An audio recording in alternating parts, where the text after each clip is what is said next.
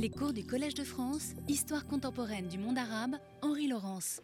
Bien, je vous remercie tous euh, d'être là aussi nombreux.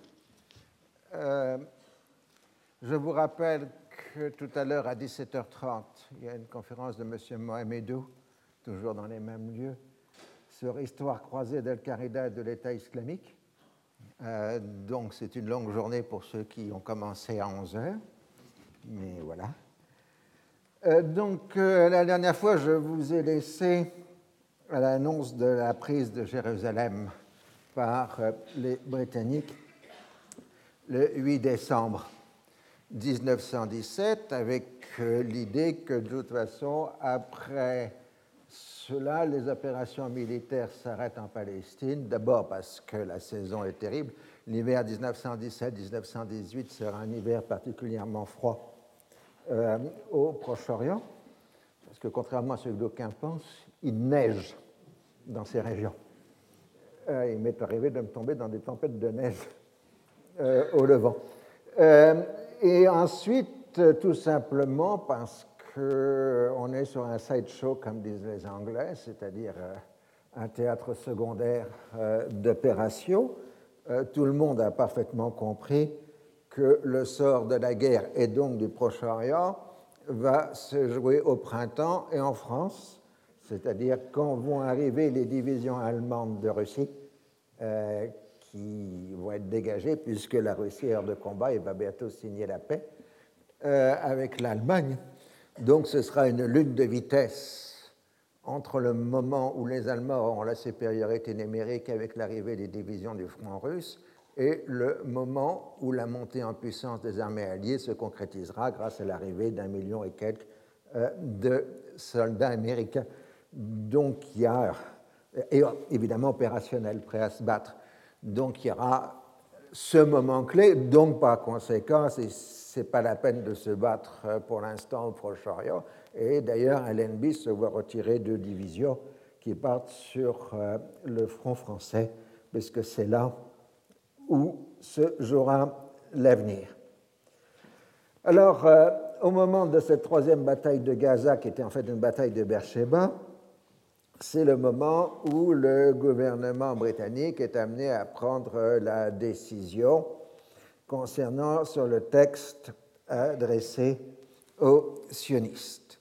Celui qui est le plus opposé euh, au texte euh, négocié avec la délégation sioniste, avec Weizmann, c'est Edwin Montaigu, euh, qui est une grande famille juive, euh, l'aristocratie juive britannique, mais qui est en même temps secrétaire d'État à l'Indian Office, c'est-à-dire qu'il a la charge du ministère de l'Inde. donc, son opposition est double. Il parle à la fois au nom des Juifs assimilés qui refuse le nationalisme juif euh, proposé par les sionistes et qui pense que si on reconnaît l'existence d'un peuple juif ayant une patrie, eh bien à ce moment-là, tous les juifs du monde risquent d'être considérés comme des étrangers dans leur propre pays. Et d'autre part, l'autre argument, c'est que Montaigu se pose en porte-parole des musulmans indiens et il pense que les musulmans indiens ne pourront pas accepter de voir la troisième ville sainte de l'islam tomber aux mains euh, du mouvement euh, sioniste. Donc il parle à la fois au nom des musulmans et des juifs assimilés.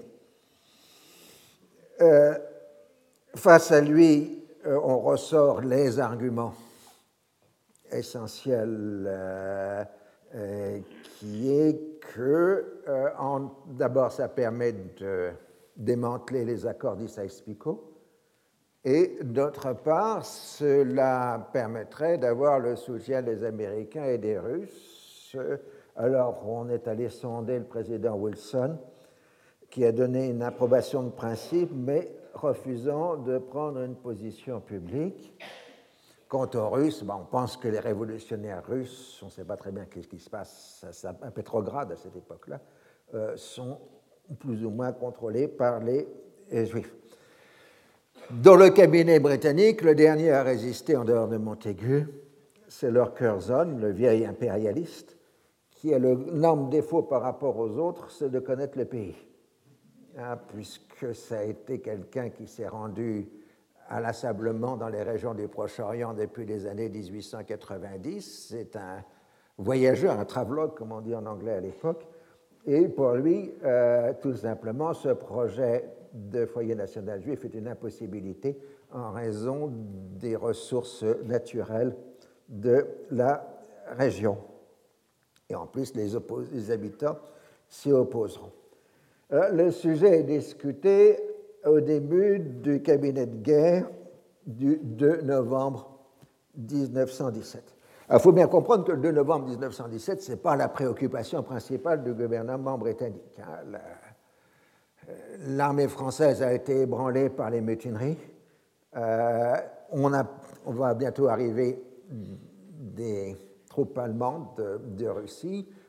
donc tout ça, c'est un sujet secondaire qu'on exécute en quelques minutes avant d'aborder le vrai sujet du cabinet de guerre, qui est la réunion franco-britannique de la semaine suivante, euh, qui doit décider du sort euh, des opérations. Ce qu'on ne peut pas savoir au 2 novembre, c'est que dans dix jours, Clémenceau euh, va prendre des commandes en France et rédire la conduite française pour l'amener à victoire. Je fais la guerre, je fais la guerre, je fais la guerre, le, mot d'ordre. Mais le 2 novembre, on ne le sait pas encore. Clémenceau n'est pas encore arrivé euh, au euh, pouvoir. Alors, Lord Balfour dit qu'il faut donc euh, s'attirer les sympathies américaines et russes, et Curzon s'incline, parce que de toute façon, comme il dit, ça n'a aucune importance pour le moment. On verra les conséquences dans quelques années. Donc, la priorité, c'est l'actualité. D'où l'approbation de ce qui entrera dans l'histoire sous le nom de déclaration Balfour, adressée à Lord Rothschild, puisque c'est le président plus ou moins honorifique de la Fédération sioniste euh, britannique. Donc le gouvernement britannique euh, envisage favorablement, pas plus, l'établissement en Palestine, pas dans la Palestine, pas dans toute la Palestine, en Palestine, d'un foyer national pour le peuple juif et emploiera tous ses efforts pour faciliter la réalisation de cet objectif, étant clairement entendu que rien ne sera fait qui puisse porter atteinte aux droits civils et religieux des collectivités, en anglais communities, non juives existant en Palestine, soit aux droits et aux statuts politiques dont les juifs disposent dans tout autre pays vous voyez évidemment la dissymétrie entre des gens qui ne sont pas nommés ou sont nommés négativement, non juifs, et qui n'ont que des droits civils et religieux, et ceux qui sont nommés positivement et qui ont des droits euh, politiques. Toutes les polémiques, négociations, interprétations de la déclaration Balfour et toute l'histoire du mandat britannique va se jouer sur l'interprétation de ces phrases. Le texte est publié le 10 novembre 1918, donc on est en totale ironie de l'histoire, puisque la révolution dite d'octobre a lieu le 8 novembre.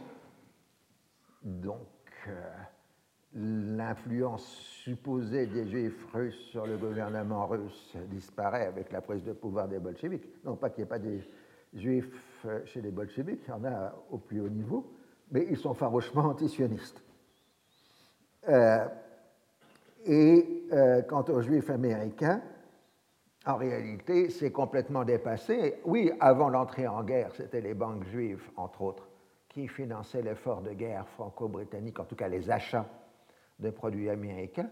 Mais depuis avril 1917, c'est le gouvernement américain qui finance directement euh, les achats franco-britanniques et non plus les banquiers.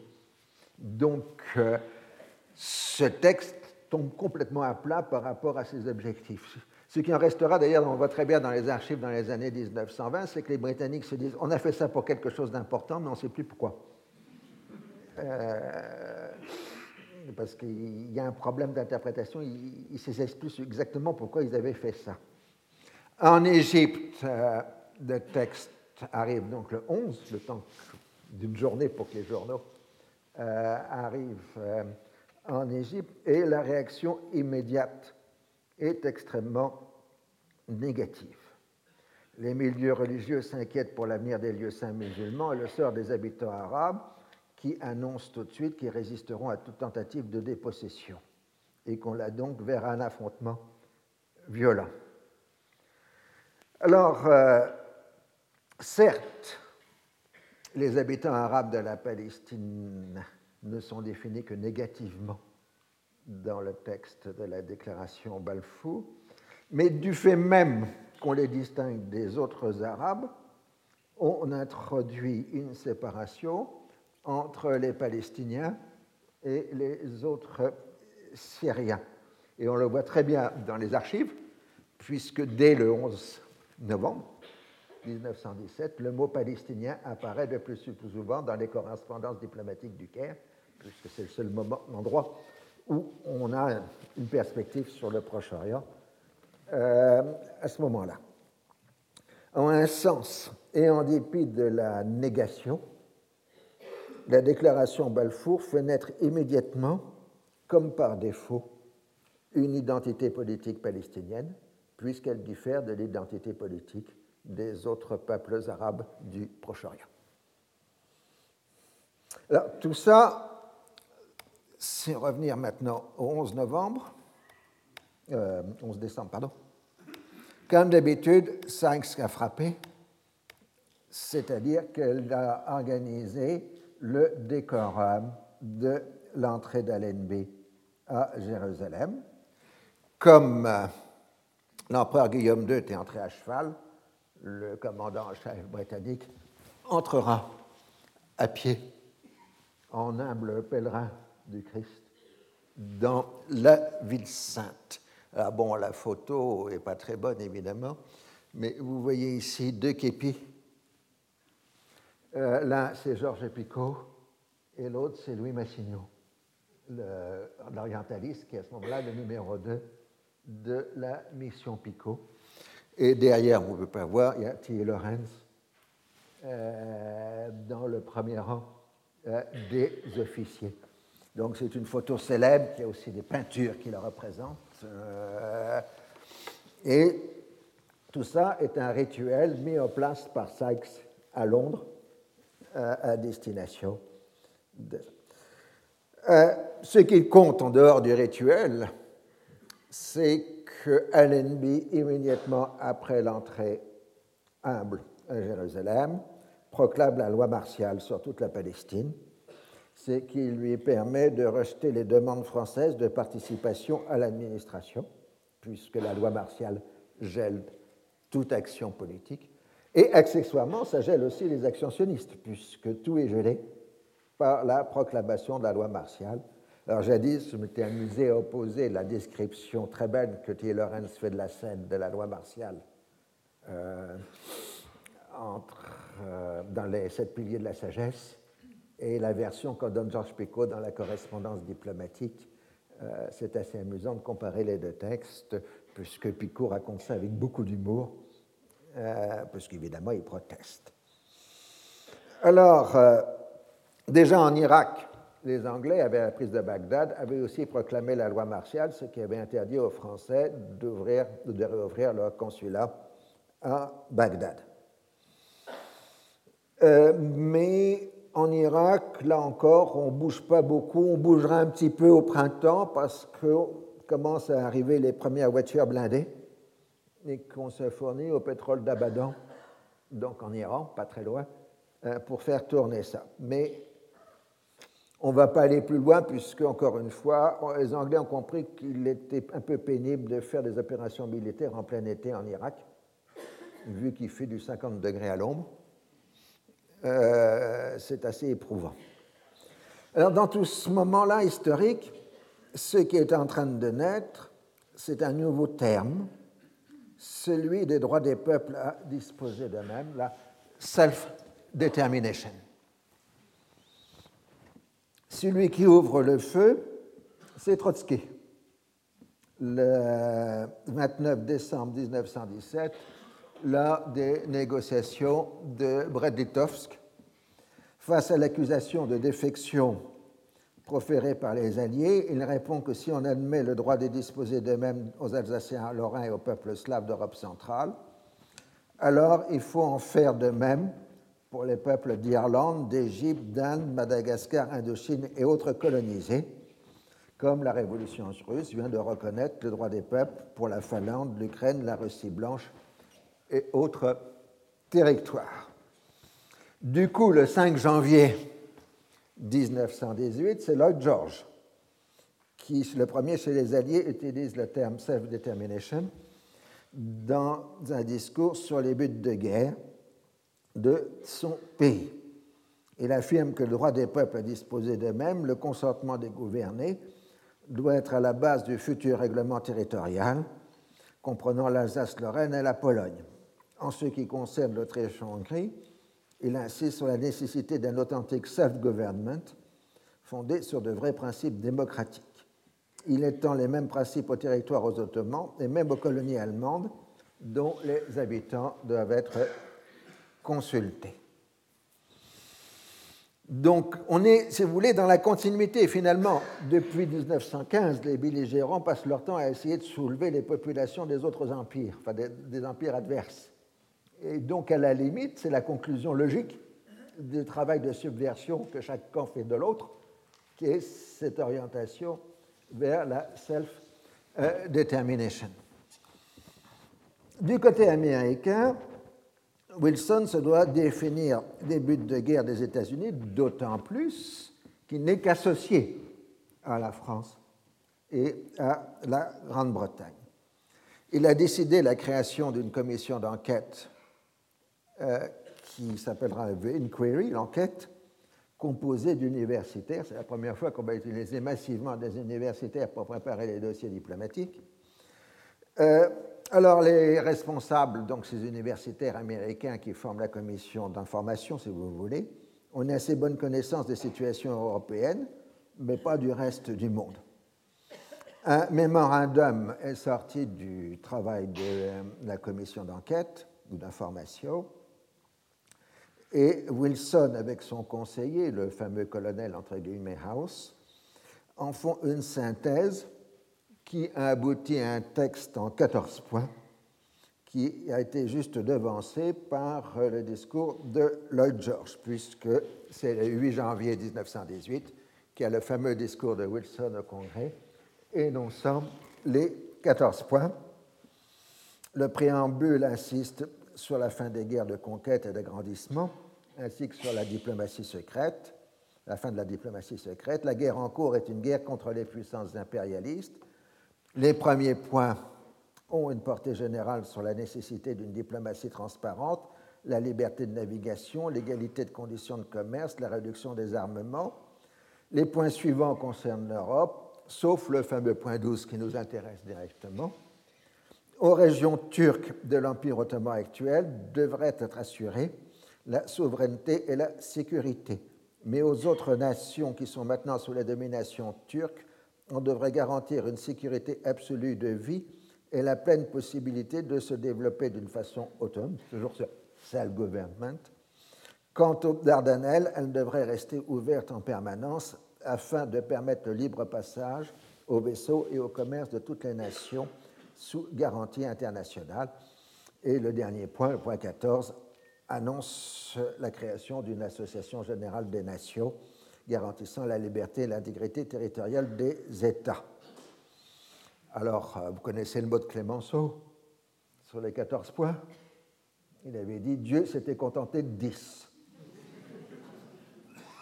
Euh, en tout cas, euh, ce célèbre discours va servir de référence au droit des peuples à disposer d'eux-mêmes, alors que le terme n'apparaît pas dans les 14 points. En réalité, Wilson utilisera peu le terme self-determination et parle plutôt d'autonomie et de consentement des populations. C'est donc toute une ambiguïté historique, puisque d'un côté, vous aurez un mouvement mondial, on verra tout à l'heure, qu'on va définir comme le wilsonisme, qui va être une immense aspiration des peuples au droit de disposer d'eux-mêmes, et en fait une position des présidents des États-Unis qui est beaucoup plus prudente que celle que l'Union attribue. Ainsi, dans son discours du 6 avril 1918 condamnant la volonté allemande de construire un empire visant à la maîtrise du monde où il n'y a pas de place pour le droit libre des peuples à se disposer d'eux-mêmes, the principle of the free self-determination of nations. Il fait immédiatement un correctif à la presse deux jours après, affirmant qu'il n'était pas question d'imposer un gouvernement à une nation. Il ne combat pas pour la démocratie, sauf pour les peuples qui veulent la démocratie. Mais il ne s'agit pas d'imposer la démocratie à des peuples qui n'en veulent pas. Ah, c'est d'où le problème euh, des ambiguïtés du wilsonisme. Si le débat entre les buts de guerre enfin, le débat est devenu au centre de toutes les préoccupations, c'est tout simplement parce que la guerre est en train de se terminer.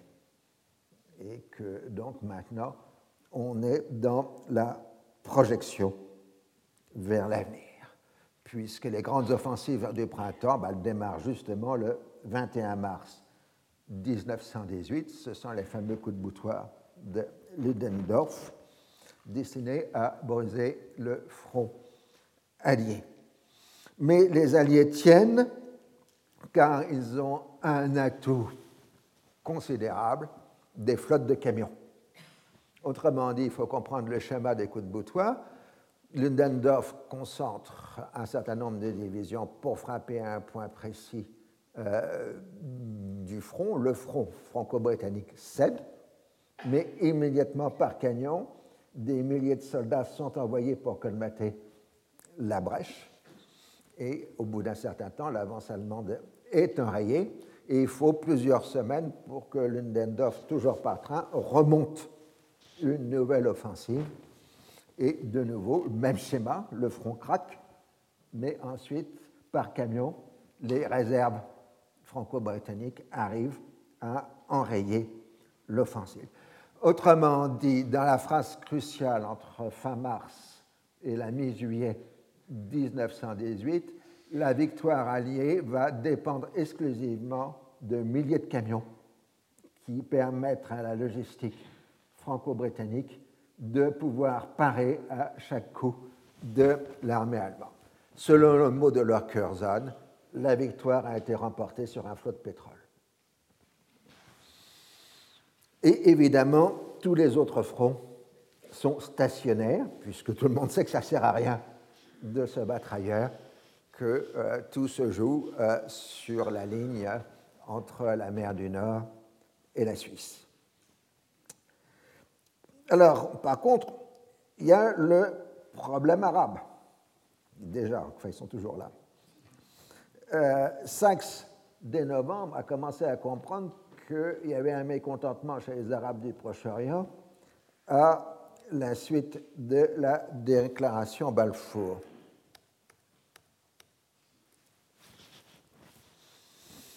Et euh, il plaide pour une coopération euh, arabo-juive, mais il faut se faire entendre sur place. Et donc le chef de l'Arabe Bureau, l'archéologue Hogarth, c'est-à-dire le patron universitaire de T. Lawrence, est envoyé à Jeddah pour en discuter avec le shérif. C'est lui-là en blanc, parce qu'il a c'est un officier de marine au moins à titre honorifique, donc il est en blanc, tandis que Thierry Lorenz, ici, est en kaki, puisqu'il appartient à l'armée de terre. L'autre, c'est le lieutenant-colonel Daonet, photo célèbre des gens de l'Arabe Bureau euh, du Caire.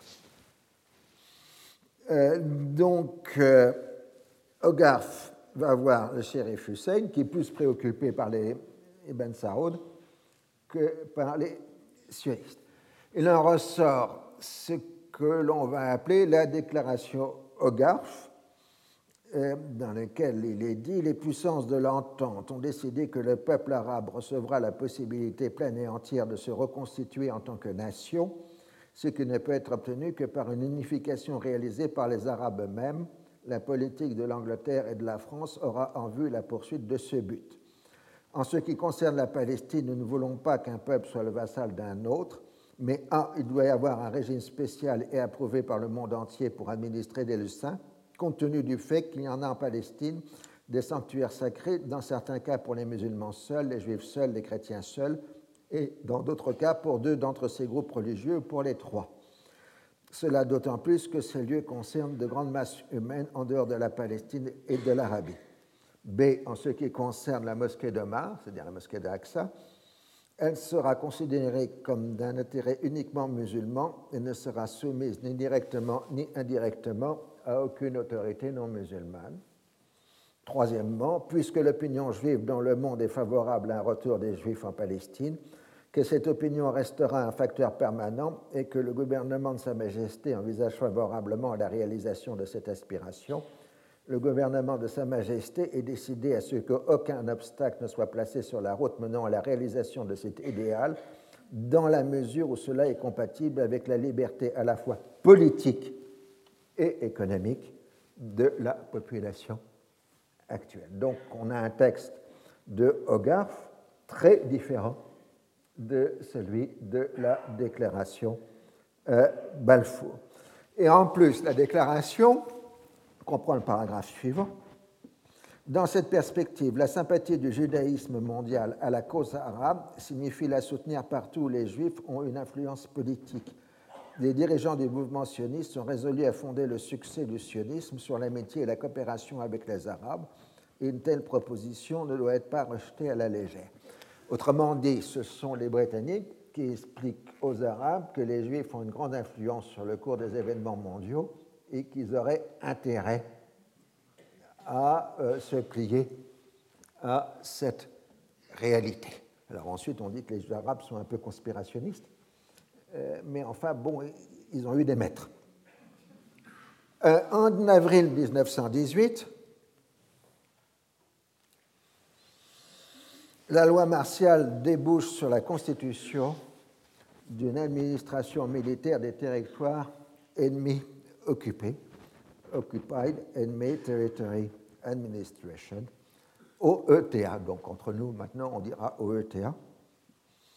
Les Français mènent une politique de harcèlement de piqûres d'aiguille, comme ils disent, au nom du protectorat catholique de la France, et les Britanniques sont à la fois obligés de reconnaître que la loi martiale ne fait que geler la situation, ne crée pas de nouveaux droits, mais en même temps font comme si l'accord Saïs-Picot n'existe plus.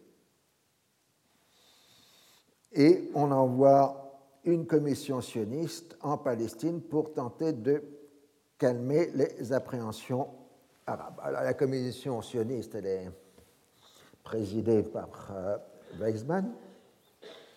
le représentant français, c'est Sylvain Lévy, adianiste, professeur au Collège de France. Donc il y avait un autre futur là qui était Louis Massignon. Euh, sur le terrain, et Sylvain Lévy est à la fois le président de l'Alliance israélite universelle, euh, l'homme proche d'Edmond Rothschild, mais en même temps assez hostile au sionisme politique. C'est une situation compliquée dans laquelle se trouve le judaïsme français au début euh, du XXe siècle. Lors du passage au Caire de la commission en mars 1918, Weizmann refuse de donner des assurances écrites demandées par les représentants arabes, comme l'inviolabilité des lieux saints, l'égalité des droits des communautés, la protection des paysans arabes et l'interdiction de procéder à des faits accomplis. En avril, la commission arrive à Jérusalem et travaille d'abord à réorganiser les institutions juives de Palestine et préparer les projets de colonisation. La discussion avec les notables arabes porte sur le problème de l'égalité des droits. Les Arabes disent qu'ils sont prêts à accepter une égalité des droits, mais pas plus, pas de supériorité du droit sioniste sur les autres droits. Et Weizmann s'indigne de ce que les Arabes ne comprennent pas qui est le maître ici, c'est à prendre ou à laisser. Du coup, le passage de la Commission commence à conduire à une radicalisation des positions des Arabes de Jérusalem, puisque l'essentiel se passe à Jérusalem, et euh, commence à se doter de mouvements euh, politiques. C'est-à-dire que pour les Britanniques, des fois que les Arabes font des politiques, ils cessent d'être des nobles descendants du désert bédouin pour devenir de mauvais levantins Euh, ça, c'est la logique mentale britannique. Quant à Weizmann, lui, il ne supporte pas la loi martiale parce qu'elle interdit les transferts fonciers. Elle marche dans tous les sens, cette loi martiale. Donc il obtient une rencontre avec l'émir Faisal le 4 juin en Transjordanie. Il lui explique que dans l'avenir, il aurait intérêt à obtenir le soutien de l'ensemble des, Juifs du monde contre la constitution d'une Palestine juive. Faisal ne prend pas d'engagement, renvoyant la décision politique à son père, le roi Hussein, puisqu'il est maintenant roi Hussein. D'ailleurs, à ce moment-là, les bolcheviks ont publié le contenu de l'accord d'Issaïe-Picot, ce qui était d'ailleurs pas un scoop, puisque tout le monde en connaissait à peu près la teneur. C'était même plutôt pour les gens du Proche-Orient une bonne nouvelle dans la mesure où ils pensaient que c'était beaucoup plus dur, l'accord secret franco-britannique. Là, il ne faut pas faire de... Puisqu'on pensait y voir la grande série française, tandis que là, elle n'existe pas dans l'accord Sykes-Picot, la grande série euh, des Français. Néanmoins, pour calmer le jeu, les Anglais font une troisième déclaration le 11 juin 1918 aux Syriens du Caire, affirmant que les terres libérées par la révolte arabe jouiraient d'une parfaite indépendance et que le futur gouvernement de celle occupée par les Alliés serait fondé sur le principe du consentement des gouvernés. Alors faire attention, d'un côté on parle d'indépendance et d'autre part on parle de consentement.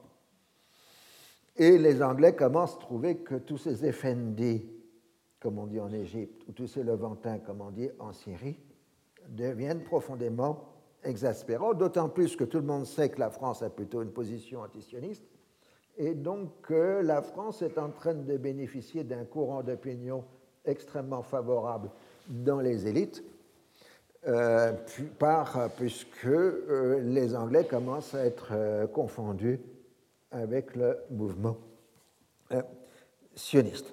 Et ceci est aussi enclenché par le jeu des communautés arabes des deux Amériques, puisqu'à cause de l'importance de la diaspora arabe dans les deux Amériques, euh, il n'y a pratiquement pas une grande ville des deux Amériques qui n'a pas un comité arabe et qui bombarde de télégrammes de protestation les diplomaties françaises, anglaises et américaines contre la déclaration Balfour. Euh, j'avais eu l'occasion il y a quelques années de voir le carton où toutes les protestations étaient réunies dans les archives du Quai d'Orsay, c'était assez impressionnant. Bah, tout ça, qui, le problème est d'abord qui va gagner la guerre, bien évidemment, et le 18 juillet, c'est la fin de la seconde bataille de la Marne, avec l'arrêt de l'offensive allemande et le début des contre-attaques françaises, la bataille de Château-Thierry, et puis ensuite le 8 août 1918, jour de deuil de l'armée allemande, selon l'expression consacrée. C'est le début de la grande offensive de Foch. Là, ce qui va différencier Foch de Ludendorff, c'est les camions. Euh, Foch va faire une offensive continue. À chaque fois que sur un secteur du front, l'offensive alliée s'arrête, elle recommence deux jours après sur un autre facteur parce qu'on a eu le temps de faire riper par camion les troupes. Là encore, une fois de plus, la supériorité alliée repose sur les avions, les tanks et les camions, c'est-à-dire sur le pétrole. Et ça permet de comprendre comment ce facteur pétrolier va devenir progressivement obsédant pour les décideurs franco-britanniques.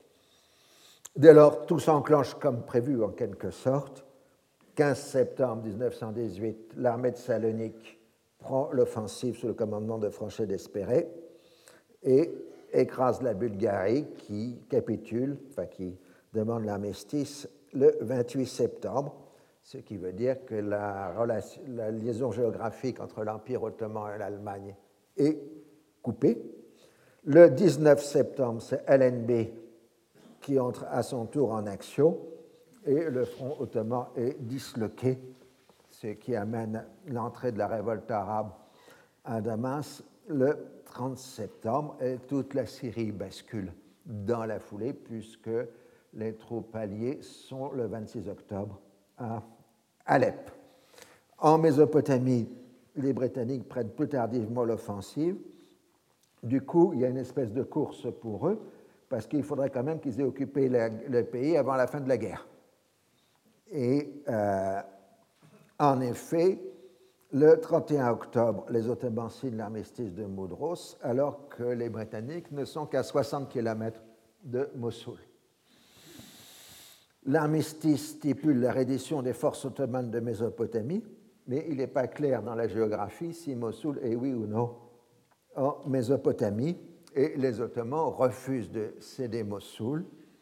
Finalement, ils sont contraints de s'incliner le 7 novembre, et les forces britanniques occupent la ville. Alors, ceci est important, puisque ça va ouvrir un dossier Mossoul qui va durer une dizaine d'années pratiquement puisque les Ottomans puis les Turcs diront que puisque Mossoul a été occupé après l'armistice, euh, la présence euh, britannique est illégale, puisqu'il faudrait prendre en compte les positions des forces au moment de l'armistice.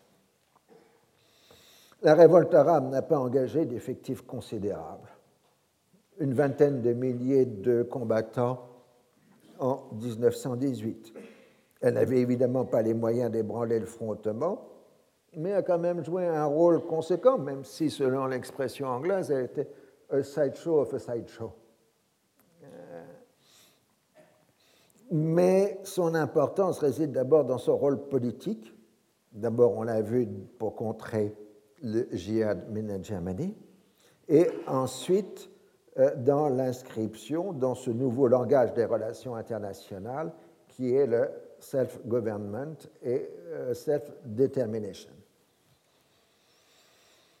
Le personnel militaire et civil de la révolte arabe à la fin de 1918, il faut être clair, comprend une bonne partie de la classe politique arabe de l'entre-deux-guerres et au-delà. En fait, les gens qui sont à Damas en octobre 1918 vont faire toute la vie politique arabe jusqu'aux années 50. Ah, donc c'est évidemment, euh, même si c'est militairement faible, euh, c'est eux qui détiennent l'avenir, en quelque sorte. Alors, il va résulter de cette affaire euh, quelque chose d'assez terrible, finalement, c'est quand on y réfléchit. C'est que l'essentiel des soldats arabes de l'armée ottomane sont restés fidèles à l'Empire ottoman jusqu'à la fin par centaines, les centaines de milliers de conscrits sont restés ottomans jusqu'à la fin. Il n'y aura pas d'anciens combattants de l'armée ottomane. Il n'y aura pas de monument aux morts des Arabes de l'armée ottomane. Il n'y aura pas de souvenir de la participation arabe dans l'armée euh, ottomane. Ce qui a été la vraie participation des Arabes dans la Grande Guerre va être oblitéré alors que cet épisode finalement quantitativement mineur, une vingtaine de milliers de combattants, va devenir dans le projet collectif l'élément de référence, la révolte arabe ou la révolution arabe, puisque le mot est utilisé, mot arabe fawra signifie euh, les deux. Les effectifs confondu dans l'armée ottomane, mais c'est la même chose que pour un soldat natalien, c'est-à-dire par désertion plutôt qu'autre chose. Et là encore, il n'y a même pas eu démobilisation de l'armée ottomane. Après Moudros, les soldats vont partir à pied, rentrer chez eux, tout simplement. Donc, vous voyez, des gens qui se trouvent euh, en Anatolie ou dans le Caucase vont rentrer à pied vers la Syrie ou la Palestine sans aucune organisation ou quoi que ce soit ça explique que dans la mémoire des gens du Proche-Orient, que, en fait, la vraie mémoire des populations, c'est le Sefer Belek, la mobilisation, c'est-à-dire ce mot valise qui va réunir toutes les souffrances des populations civiles et combattantes euh, de la guerre. il y aura une mémoire des familles et une mémoire des États. Les États, eux, se revendiqueront de la révolte arabe, et euh, les familles, elles, se rappelleront les souffrances. Mais ces souffrances qui ne sont pas liées à la révolte arabe. Il y a là euh, un hiatus entre les deux. Alors rappelons une fois pour toutes que l'homme dit malade, donc l'Empire ottoman, a réussi à mobiliser 2 millions d'hommes durant la Grande Guerre, ce qui est quand même un effort absolument euh, colossal. Alors à Londres, les rivalités entre administrations reproduisent la carte de leurs attributions géographiques. c'est le problème colonial. À chaque fois que vous créez des divisions coloniales, vous avez des administrations coloniales qui s'opposent entre elles. Alors, on essaye toujours de mettre des choses en ordre. Du côté français, on avait la commission interministérielle des affaires musulmanes qui permettait d'essayer de mettre un peu d'ordre dans tout ce désordre. Euh, du côté britannique, euh, on fait un Middle East Committee, comité du Moyen-Orient, ce qui montre que maintenant le terme Middle East, Moyen-Orient, est en train d'entrer dans l'usage courant. Sous la présidence de leur Curzon, Sykes en étant le secrétaire. Le comité a tendance à vouloir constituer un vaste Moyen-Orient sous tutelle britannique en utilisant, si nécessaire, des pouvoirs locaux. Et donc, son but fondamental, c'est de remettre en cause ce qu'on appelle maintenant l'accord Sykes-Picot. Mais Sykes est le seul dans, les milieux dirigeants britanniques à essayer de maintenir l'idée qu'il faut quand même accorder une part du gâteau aux Français. Et donc, dans ses derniers textes, puisqu'il va bientôt mourir, Sykes traite ses interlocuteurs euh, au pouvoir de fashodaïsme, esprit de fashoda, euh, et qu'il faut absolument éviter. Alors, dans cette affaire, il a quand même le soutien du Foreign Office, et ce sera toujours une constante. Les milieux coloniaux veulent la plus grande part du gâteau, mais le Foreign Office, lui, voit la nécessité d'une bonne entente dans l'avenir avec la France. Donc, c'est deux objets contradictoires. Alors Balfour va même jusqu'à affirmer face aux Français qu'il n'y a pas d'accord Sykes-Picot, qu'il ne sait pas de quoi on parle. Et néanmoins, on ne peut pas empêcher les Français d'arriver, puisque le 7 octobre, les premières troupes françaises débarquent à Beyrouth. Pour elles, euh, le commandement d'Allenby n'est qu'une formalité juridique sans valeur concrète. Dès lors, Allenby est amené à prendre la décision fatidique de diviser le Proche-Orient en trois zones d'occupation militaire, en trois OETA, qui évidemment n'ont qu'une signification purement militaire et pas du tout politique, nous sommes d'accord. Alors, vous avez l'OETA Sud, c'est-à-dire les Sanjaks d'Alexandre, Jérusalem, d'Acre et Naplouse, c'est-à-dire en gros la Palestine l'OETA Nord, c'est-à-dire la zone contrôlée par les Français, c'est-à-dire le mont Liban et le littoral depuis Acre jusqu'à Alexandrette, vous voyez sur la carte, c'est-à-dire en gros une grande partie de l'ancien vilayet de Beyrouth. Mais quand, on verra plus tard en 1919, les Français vont occuper la Cilicie, c'est la Cilicie qui deviendra l'OETA Nord, tandis que les littorales et le Mont Liban deviendront l'OETA Ouest. Et enfin, vous avez l'OETA Est, euh, qui est tenu par les chérifiens, c'est-à-dire la Transjordanie et la Syrie intérieure, mais les troupes britanniques stationnent à l'intérieur de l'OTA Est. En plus, les Américains font comprendre aux Français et aux Anglais que c'est fini, qu'il faut dire euh, droit des peuples à disposer d'eux-mêmes dans le jargon local. Donc, sous pression américaine, les Français et les Britanniques font une déclaration commune le 7 novembre 1918 le but qu'envisage la France et la Grande-Bretagne en poursuivant en Orient la guerre déchaînée par l'ambition allemande, c'est l'affranchissement complet et définitif des peuples très longtemps opprimés par les Turcs et l'établissement de gouvernements et administrations nationaux puisant leur autorité dans l'initiative et le libre choix des populations indigènes.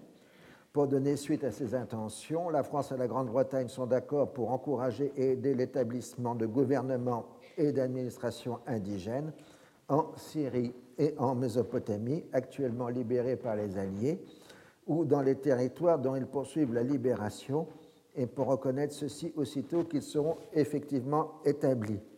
Loin de vouloir imposer aux populations de ces régions telle ou telle institution, elles n'ont d'autre souci que d'assurer par leur appui et par une assistance efficace le fonctionnement normal des gouvernements et administrations qu'elles se seront librement données. Et bon, ça continue dans ce genre.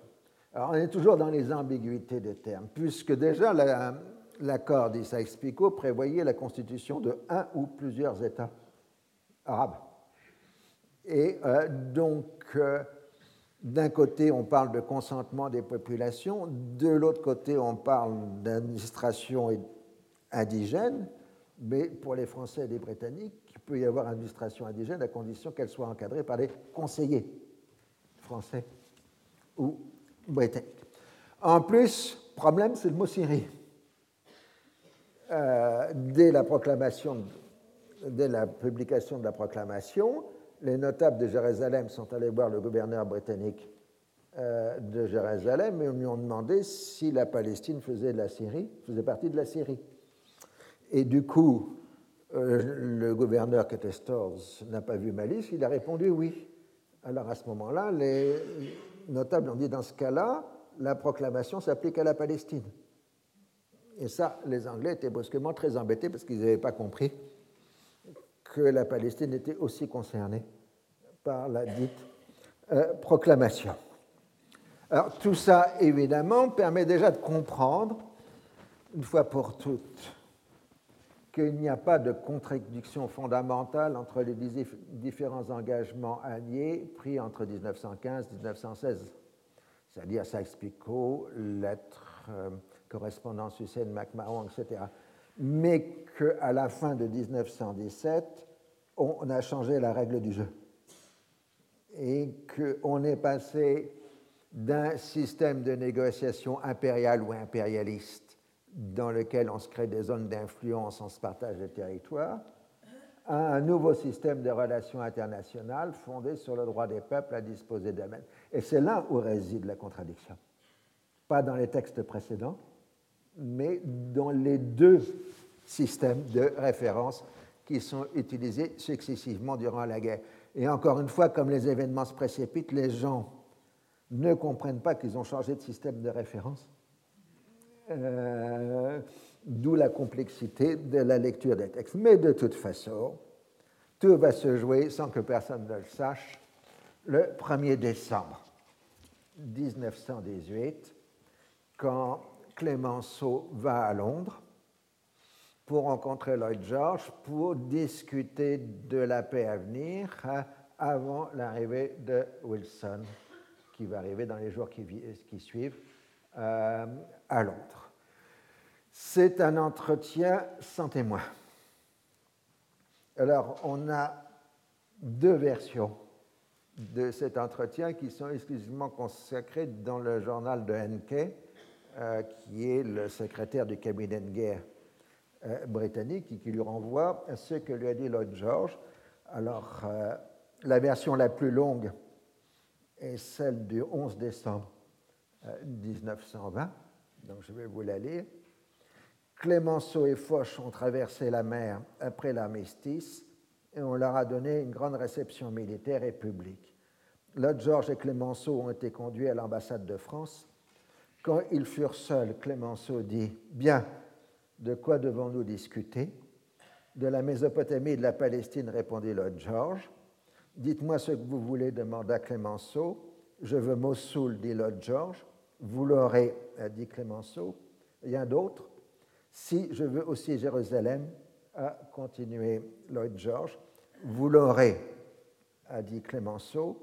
Mais Pichon, c'est-à-dire ministre français des Affaires étrangères, fera des difficultés pour Mossoul.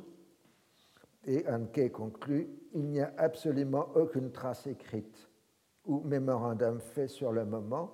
Et je crois que mon journal contient la seule trace écrite elle est de seconde main, venant de Lloyd George, puisque je n'étais pas présent.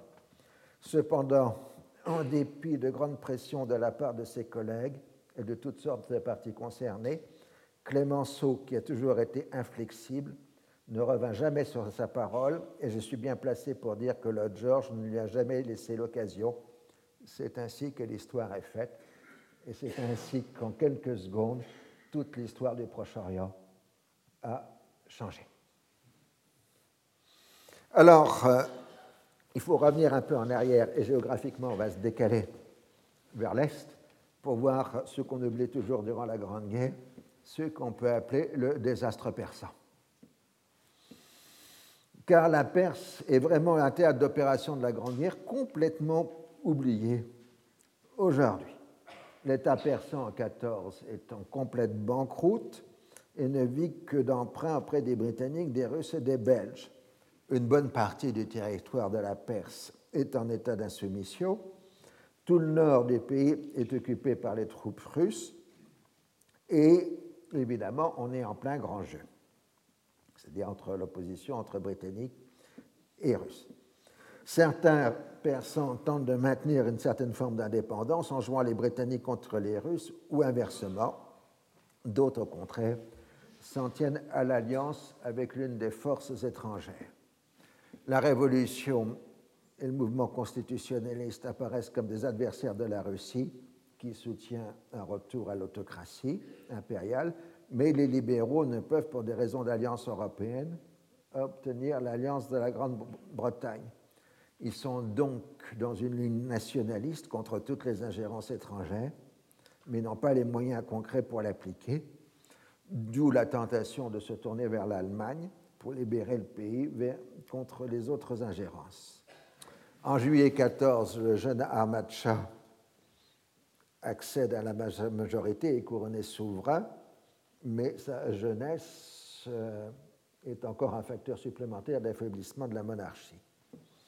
Les Britanniques sont avant tout soucieux de protéger leur exploitation pétrolière dans le sud des pays et de maintenir toutes les régions du Golfe sous leur hégémonie. Toujours euh, la protection de la route des Indes. Il y a une forte présence britannique en dehors du pétrole, mais cela reste un facteur secondaire. Je t'ai perdu, oui. Une photo que je voulais vous montrer. Alors, euh, la neutralité persane est évidemment un mythe. L'armée ottomane pénètre en Perse pour chasser les Russes et l'armée ottomane donc occupe une grande partie de l'Azerbaïdjan euh, donc la région turcophone de la Perse. Les Russes s'opposent à cette progression, renforcent la présence militaire et en particulier renforcent la brigade cosaque, de cosaques persans, mais encadrée par les officiers russes, euh, qui sert un peu de dernière ligne de défense du gouvernement et surtout de la monarchie persane. Les Britanniques comme ils voient que les Cosaques sont du côté des Russes et que de toute façon c'est le désordre total, pour protéger les régions du Golfe, ont créé leur propre unité militaire, donc euh, les fusiliers du sud de la Perse, le South Persian Rifles. Que, ici, donc, il y a une armée financée par les Russes, la brigade cosaque, qui est devenue une division, et une armée financée par les Britanniques.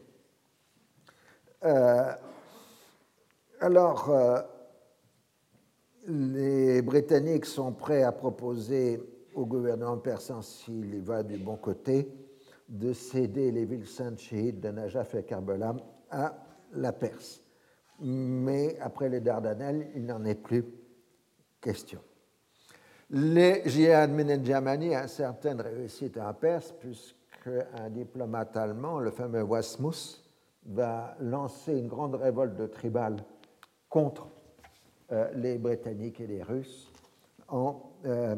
On l'appellera le Thiel-Lorenz allemand. Et à un moment, les troupes de Westmouth euh, menaceront les champs pétrolifères tenus par les Britanniques.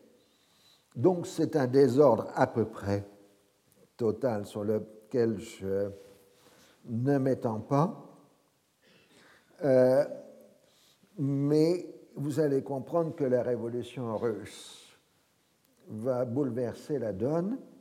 Le gouvernement provisoire exprime sa sympathie pour les nationalistes persans et renonce publiquement à toute ingérence en Perse. Ce qui fait que les Britanniques sont maintenant les seuls à attirer à eux toutes les inimitiés des nationalistes euh, persans. Une des premières décisions de Lénine, ensuite, est de dénoncer l'accord anglo-russe de 1907 qui divisait la Perse en deux zones d'influence. Dans les régions euh, de la Caspienne, il y a une insurrection populaire qu'on appelle le mouvement Jangal, qui est à la fois un mixte de vieux millénarisme chiite et de socialisme révolutionnaire, parce que tout peut se mélanger, euh, à l'époque. Alors, euh, tout ça va se concentrer ensuite sur le problème du Caucase, car à partir de l'effondrement russe, les troupes russes non seulement évacuent l'Iran, mais elles évacuent le Caucase à partir de la fin 1917, début 1918. Et donc les Britanniques vont tenter d'accéder au Caucase avant les Ottomans. Et euh, c'est donc euh, la fameuse mission euh, d'Unsterville qui va arriver jusqu'à Bakou pour contrôler le Caucase ex-russe. Alors pour ceux qui connaissent la littérature anglaise, Dunsterville, c'est celui qui a servi à Kipling pour faire le personnage de Stolky dans le roman Stolky Co. Euh, donc c'est le véritable Stolky pour ceux qui connaissent Kipling, mais je crois qu'il y en a de moins en moins de nos jours. Euh, donc euh, la Caucase devient à peu près un lieu de violence absolument totale, puisque les partis politiques nationaux géorgiens, arméniens, azéris se sont saisis du pouvoir, sauf à Bakou, qui est tenu un moment par les bolcheviks, puis ensuite repris euh, par les Britanniques, tandis qu'il euh, y a un massacre important de chrétiens à Ormia, euh, dans ce mélange entre assyro-chaldéens, cosaques, russes, ottoman, euh, c'est un désordre absolument épouvantable. Cette carte n'a qu'une seule signification, c'est de vous montrer à peu près l'importance du chaos dans lequel se trouvent les régions caucasiennes au début de 1918, avec les armées qui attaquent dans tous les coins, euh, etc. À Brest-Litovsk, 3 mars 1918, les Ottomans obtiennent la restitution des trois provinces de Kars, Ardahan et Batum, qui l'Empire ottoman avait perdu en 1878. Les transcaucasiens qui sont indépendants ont essayé de s'opposer, mais ils ne peuvent rien faire puisque dès mars, tout de suite, euh, les armées ottomanes arrivent jusqu'aux frontières de 1914 et puis maintenant pénètrent dans l'ancien empire euh, russe. Ça provoque un écheveau de violence, en particulier religieuse, entre musulmans et chrétiens dans l'ensemble de l'espace caucasien.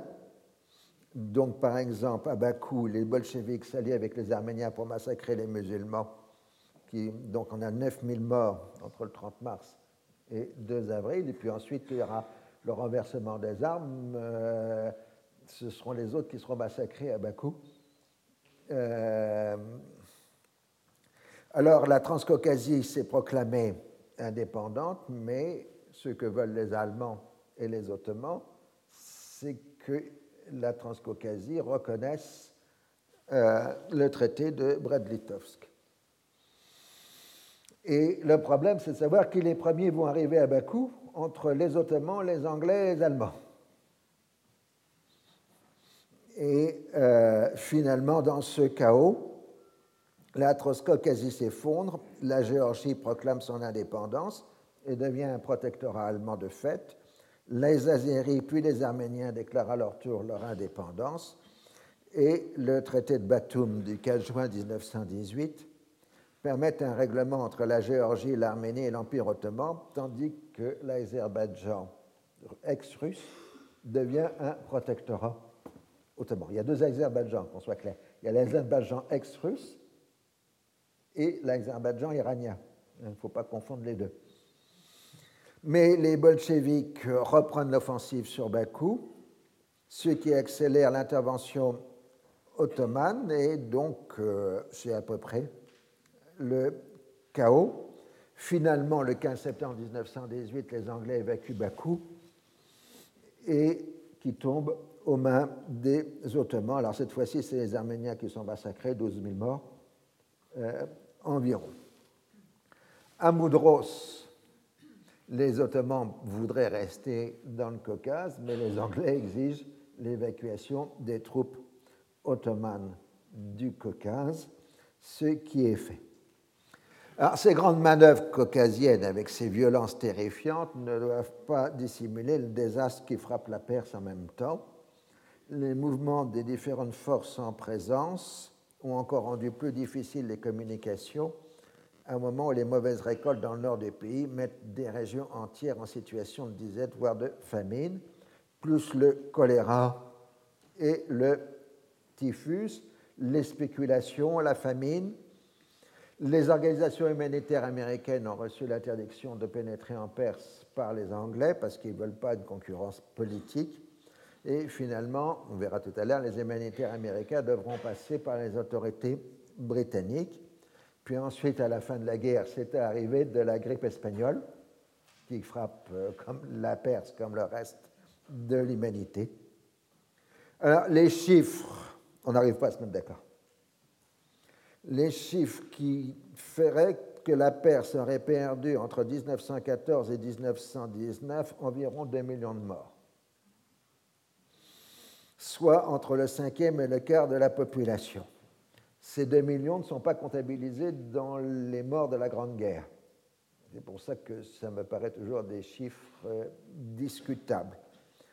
certains écrivains ou historiens persans iraniens aujourd'hui parlent de génocide commis par les Britanniques, mais là on est dans la concurrence des victimes. En fait, c'est l'archaïsme de l'économie persane, aussi bien dans la production agricole que dans les réseaux de communication, qui a compté plus que les interventions militaires étrangères. Mais si vous voulez comprendre quelque chose à l'Iran d'aujourd'hui, sachez que c'est un pays qui a eu le sentiment d'avoir connu une gigantesque catastrophe humanitaire un siècle avant du fait des interventions militaires étrangères. Je vous remercie pour cette session et vous avez le droit aux cinq minutes réglementaires. Nous entrons dans l'après-guerre, c'est-à-dire la poursuite de la guerre. Euh, donc, euh, une vision commode et simpliste verrait Français et Britanniques en quelque sorte dicter, faire un dictat aux populations du Moyen-Orient sur leur sort et donc euh, l'arbitrage ou la décision des franco-britanniques euh, se serait imposé d'elle-même. Euh, et ce qui expliquerait tous les problèmes de la région jusqu'à aujourd'hui. Alors, premier problème, c'est que ça date d'il y a près d'un siècle maintenant, et que si les arbitrages de l'après-guerre ont duré près d'un siècle, c'est qu'au minimum, il n'y a pas de force suffisante pour les remettre en cause, ce qui montre qu'elles ont pris, par le cours même des événements, leur propre validation. En revanche, ce qu'il faut bien comprendre, c'est que la légende noire de Sykes-Picot, qui en fait pas du tout Sykes-Picot, mais Soremo, est une vision qui influe encore aujourd'hui, ou plus que jamais aujourd'hui, sur les visions politiques des Proche-Orient. Alors la première réalité, c'est quand les armées alliées occupent à l'automne 1918 l'ensemble du Proche-Orient, elles font face à une catastrophe humanitaire totale. Le céphère bélique, la mobilisation, le retrait des hommes, nous sommes dans des populations qui sont au bord de la famine ou déjà en situation de famine. Et les Français et les Britanniques n'ont pas les moyens de venir en secours des populations. Ceux qui vont sauver les populations du Proche-Orient, ce sont les Américains, ce qu'on oublie toujours. Ce sont les organisations caritatives américaines qui vont organiser la première gigantesque mobilisation humanitaire du XXe siècle, autour en particulier de l'American Committee for Relief in the Near East qui va mobiliser la philanthropie américaine pour sauver les populations arabes du Moyen-Orient. Alors là, vous avez deux magnifiques posters, parce qu'ils sont magnifiques de qualité graphique, euh, de la levée de fonds euh, faite par euh, l'American Committee aux États-Unis en 1918-1919, avec les images d'aujourd'hui. Les femmes, les enfants, si nous n'intervenons pas, ils vont périr, ainsi de suite. Euh, L'American Committee va devenir en 1919 la seconde organisation humanitaire américaine après la Croix-Rouge et prendra le nom de Near East Relief. De 1915 à 1930, elle revendiquera avoir sauvé un million de personnes, dont 132 000 orphelins, pris en charge dans les réseaux d'orphelinat créés par les philanthropes américain. Elle a dépensé pour la période donc 1915-1930 la somme absolument colossale de 116 millions de dollars, ce qui, en 1915, c'est une somme absolument énorme. En fait, l'American Committee a inventé la philanthropie citoyenne du XXe siècle en lançant des campagnes médiatiques auprès du grand public américain multipliant ainsi les donations et le volontariat. L'organisation prendra ensuite en 1930 le nom de Near East Foundation et passera de l'aide d'urgence à l'action pour le développement. Elle existe toujours. Elle est présente dans 40 pays du Moyen-Orient et d'Afrique subsaharienne. Pour plus de renseignements, vous n'avez qu'à regarder son site internet je tirerai d'ailleurs ces images, rassurez-vous. Euh, mais c'est une action absolument colossale dont les Français et les Britanniques n'avaient pas les moyens en 1919. Et c'est à comprendre parce que vous avez la même action américaine philanthropique en Europe centrale et orientale pour porter secours aux populations meurtries. C'est la grande expérience de l'ingénieur Herbert Hoover qui va centraliser toute l'aide humanitaire américaine pour porter secours aux populations en voie de famine en Europe centrale et orientale en 1919-1920. Alors là, on estimerait à dizaines de millions de personnes le nombre de gens sauvés par l'intervention philanthropique américaine en Europe centrale et orientale. Je crois qu'il faut aussi compter la famine ukrainienne, des choses comme ça, euh, en 21. Alors pour ce qui nous concerne, nous, il faut bien comprendre que Français et Anglais sont à la fois heureux de voir les Américains intervenir pour sauver des populations et mécontents parce que ça montre leur faiblesse à eux euh, par rapport à cette grande Amérique philanthropique qui ne demande rien, qui vient sauver les gens sans rien leur demander politiquement euh, parlant. Donc, désastre humanitaire, ensuite choc moral terrible, constitué par un effondrement d'un empire vieux de quatre siècles pour les provinces arabes. Contrairement au cas tunisien et égyptien du XIXe siècle, où l'appareil d'État avait promu une identité locale forte, aboutissant à un nationalisme tunisien ou égyptien, les provinces arabes étaient bien évidemment administrées dans le cadre d'un projet ottomaniste. Les identités ethniques existaient, mais elles étaient en quelque sorte des faits d'opinion puisqu'elles n'avaient pas de pouvoir étatique pour les encourager. Il existait ainsi des courants évoquant des identités régionales comme celle du Liban, les libanistes, de la Syrie, les syrianistes, la Palestine, voire de l'Irak, mais aussi il y avait, sans être contradictoire, une identité suprarégionale fondée sur l'appartenance arabe. Ce qui a conduit la guerre, c'est de faire passer ces faits d'opinion en courants et projets politiques. Les Français ont soutenu un projet de grande Syrie qui aurait des millénaires d'histoire, et donc les syrianistes étaient plutôt encouragés par les Français, tandis que les arabistes, évidemment, nous l'avons vu, étaient soutenus par les Britanniques.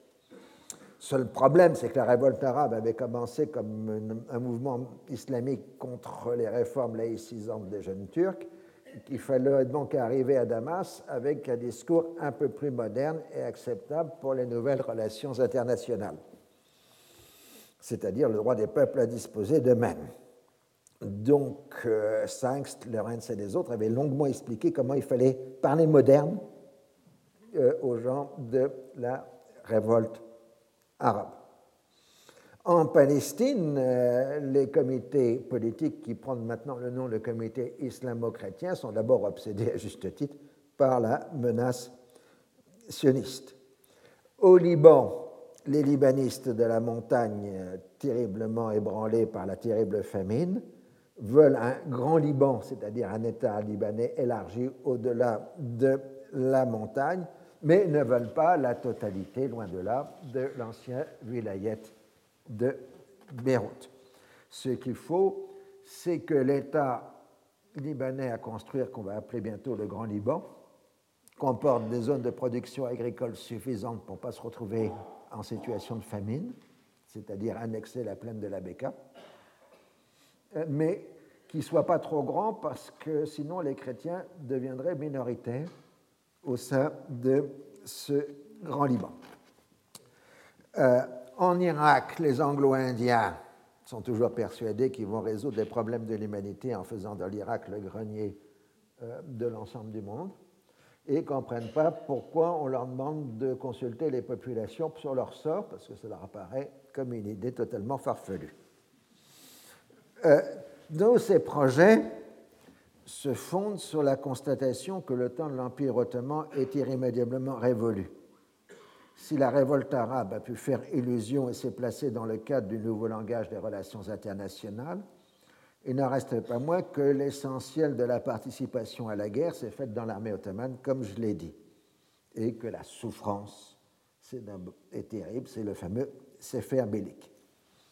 Alors, en plus, euh, la disparition de l'État ottoman a entraîné l'anéantissement de l'administration locale.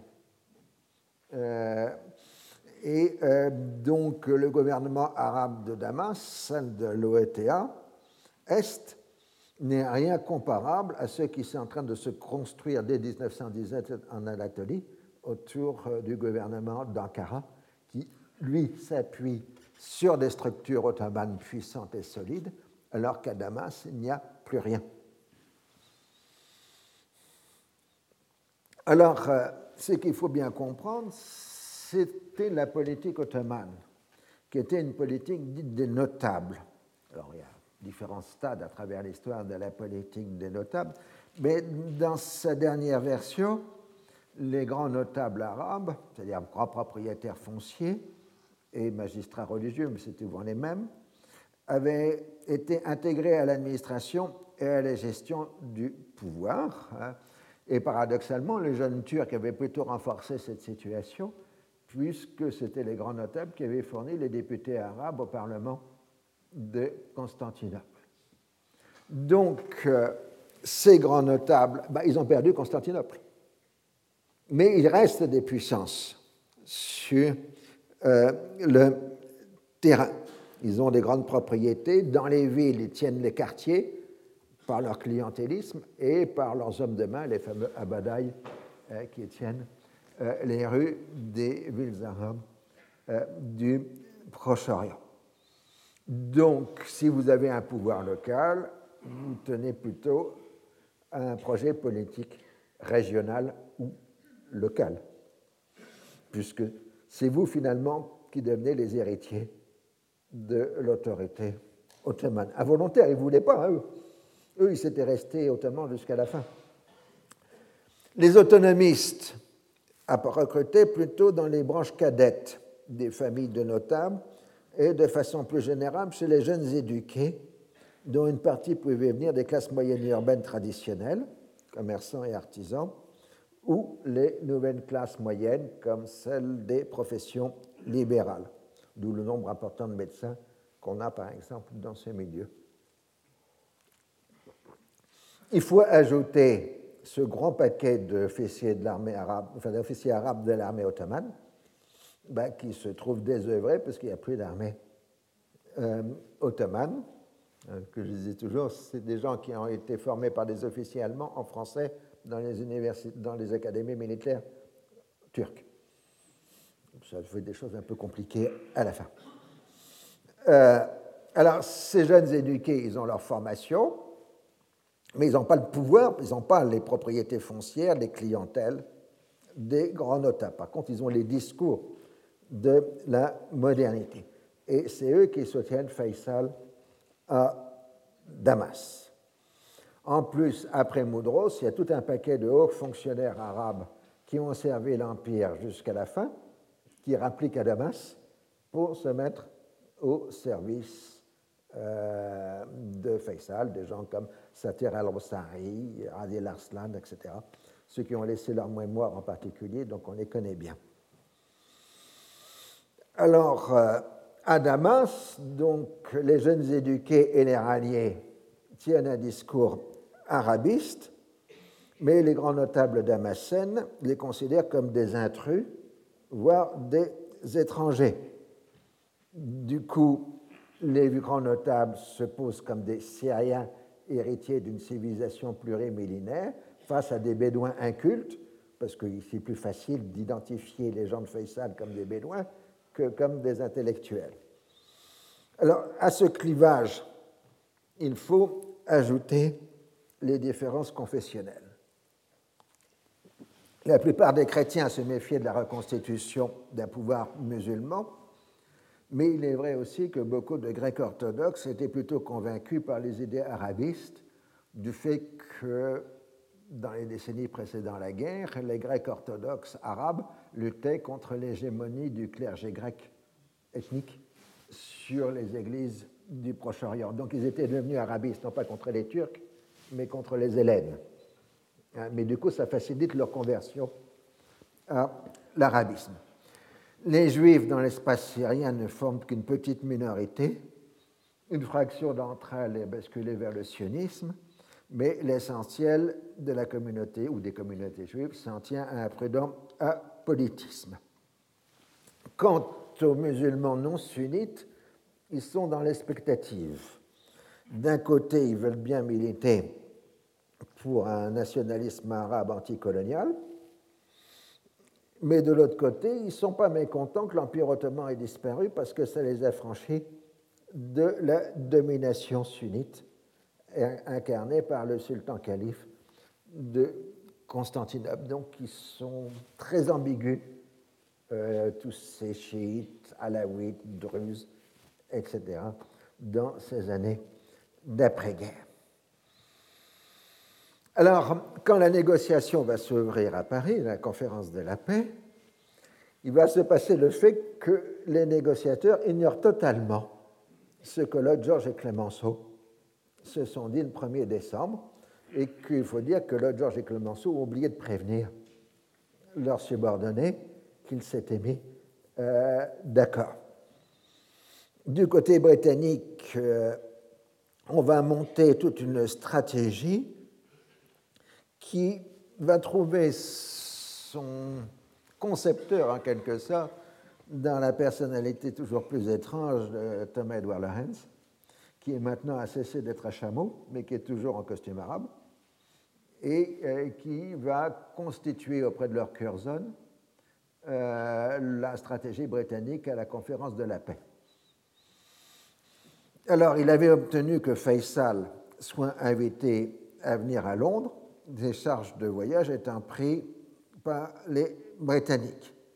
Seul problème, c'est que les Français n'avaient pas été informés et quand Faisal arrive à Marseille, ça pose un problème euh, pour les Français qui lui font la tête euh, lorsqu'il débarque à Marseille, mais il laisse quand même aller jusqu'à Londres.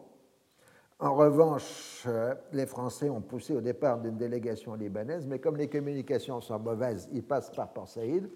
Et là, les Libanais sont mis en prison par les Britanniques, ce qui fait qu'il y a un retard avant que les Britanniques libèrent la délégation libanaise à destination euh, de Paris. Alors, ce n'est que le 9 décembre que Faisal arrive à Londres.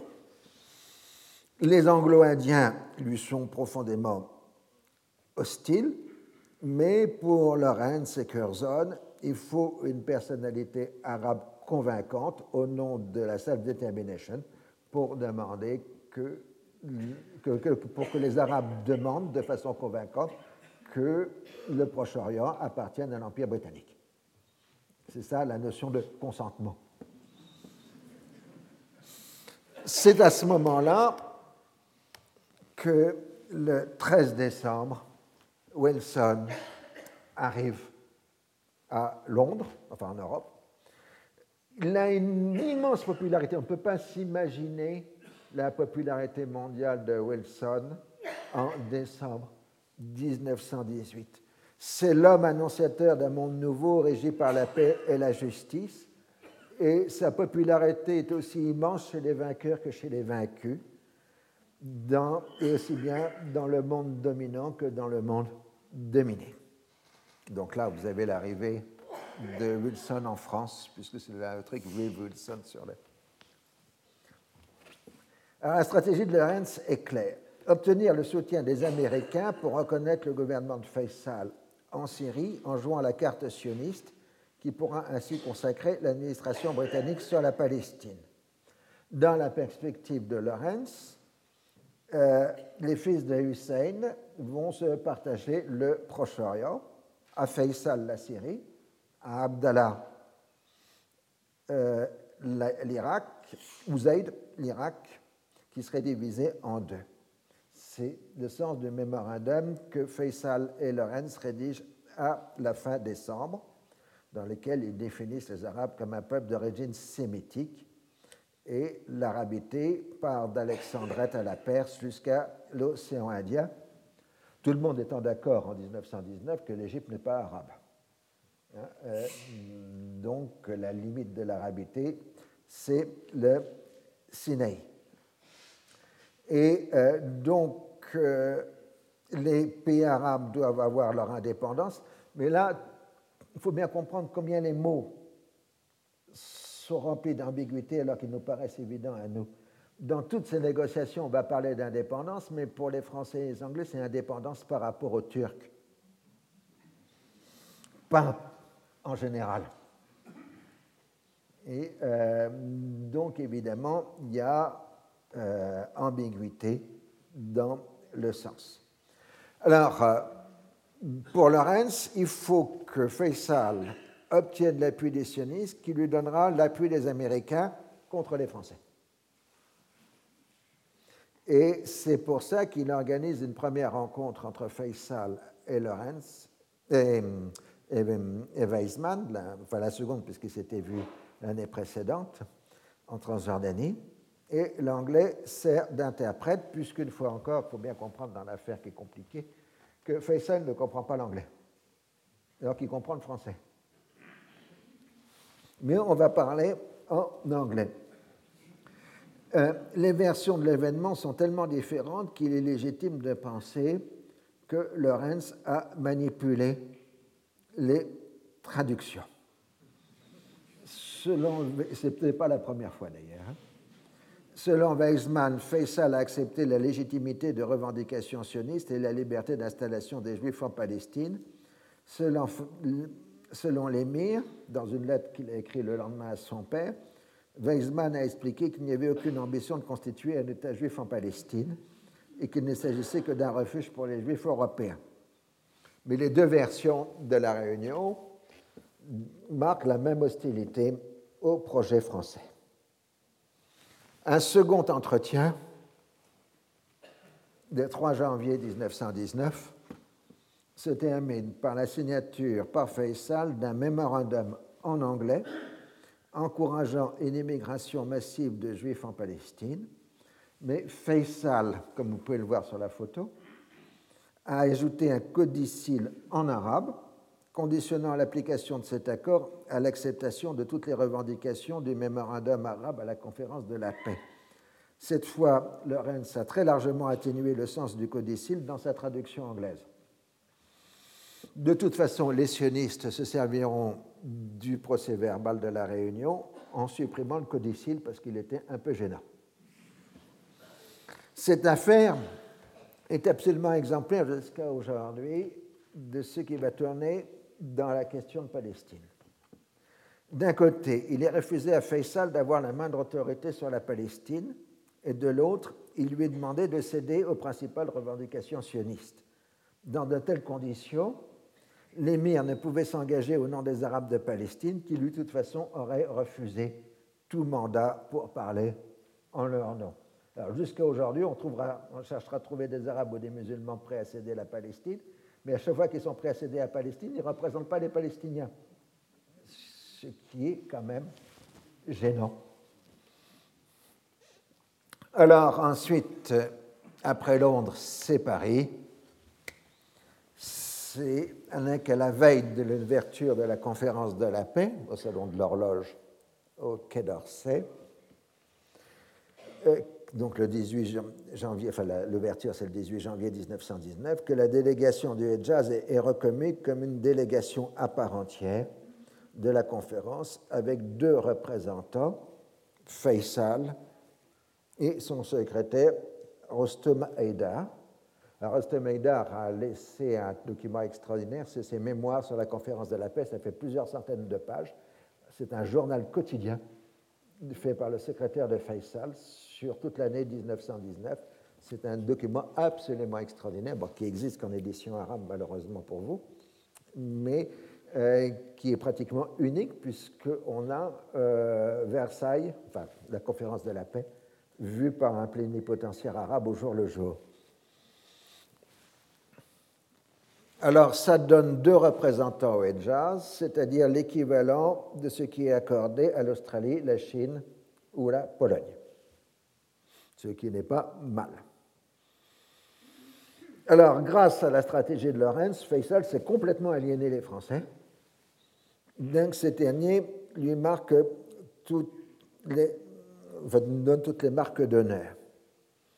Au wilsonisme de Faisal, les Français opposent les protestations syriennes contre l'inculture des Bédouins.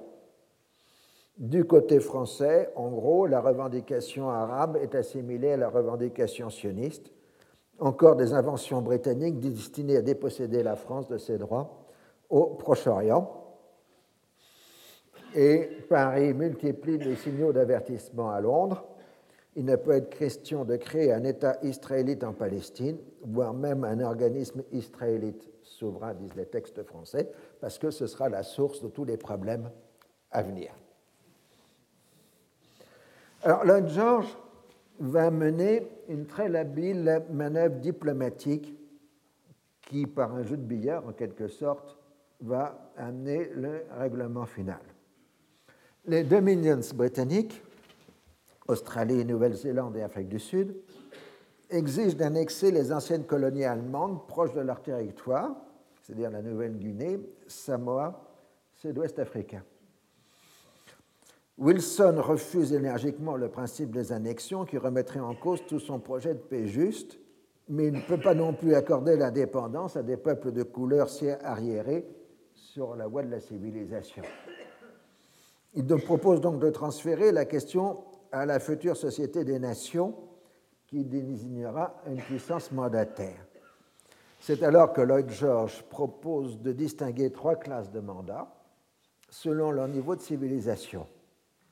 A. Les provinces arabes de l'Empire ottoman. B. Les colonies centrafricaines. C. L'Afrique de l'Ouest et les territoires du Pacifique.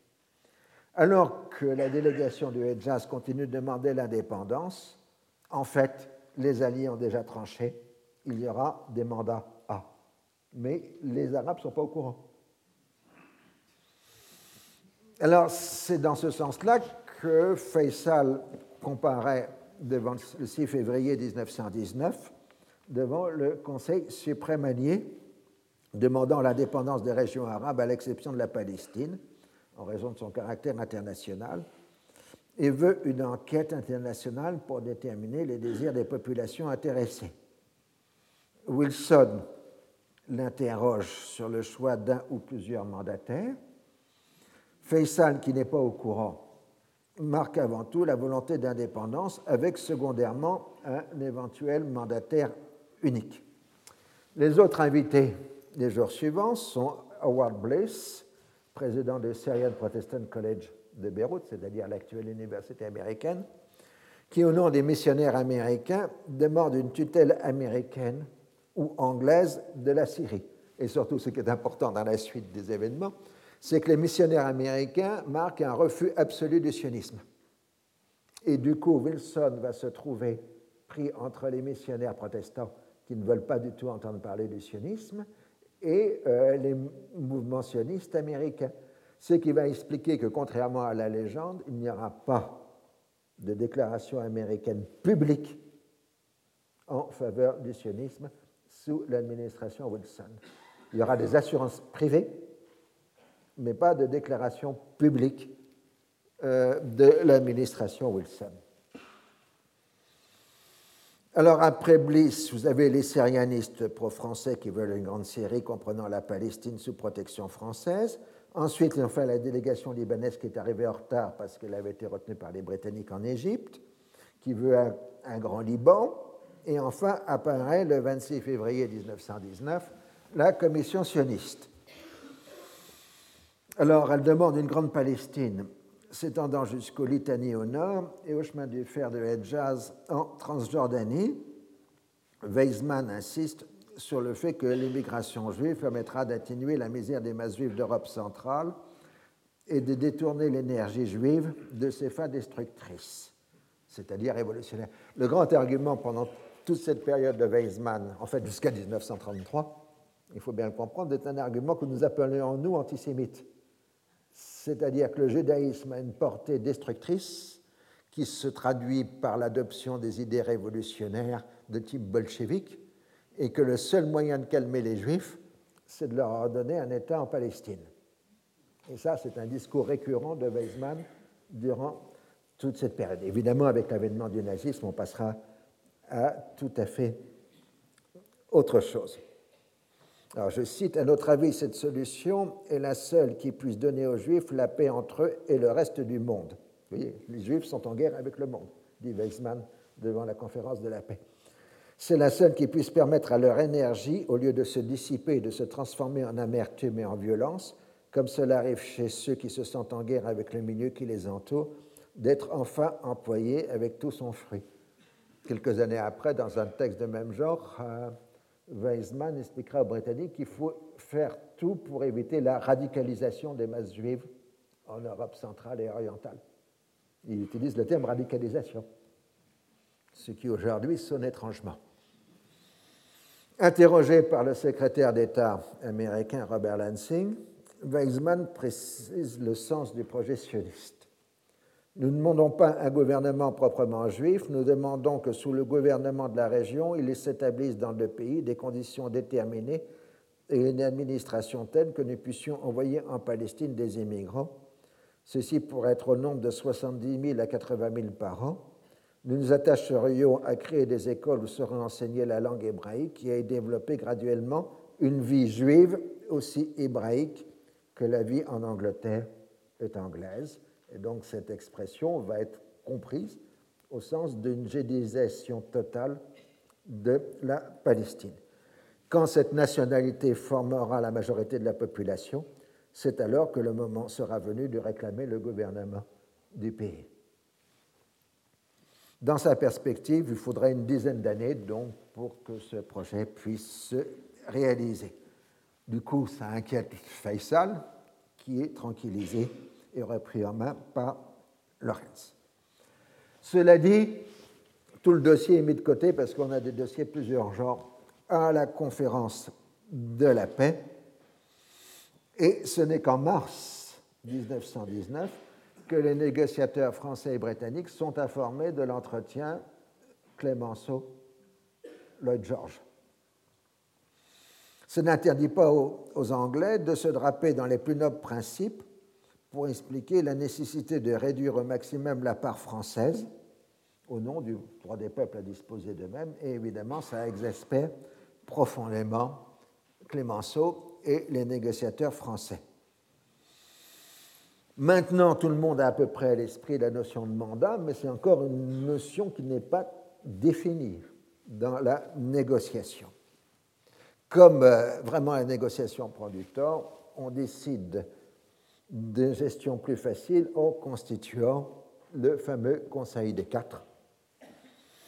Euh, France, Grande-Bretagne, États-Unis, Italie, c'est-à-dire donc Lloyd George, Clemenceau, Wilson et Orlando pour l'Italie, qui mène à la fois la discussion du règlement politique et l'élaboration de la charte de la SDN. L'intérêt d'un Conseil des quatre, c'est d'éviter d'avoir les Japonais qui se trouvaient dans le Conseil précédent à 10. Car il n'est pas question de laisser les Japonais intervenir dans les dossiers européens. Surtout, les Japonais ont provoqué le trouble à la conférence de la paix en insistant pour introduire dans le document fondateur une clause d'égalité raciale et pas seulement d'égalité des membres.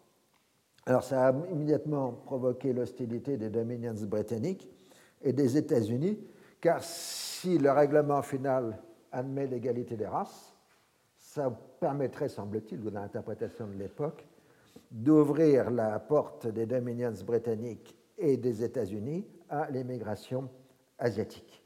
Et il n'en est absolument pas question.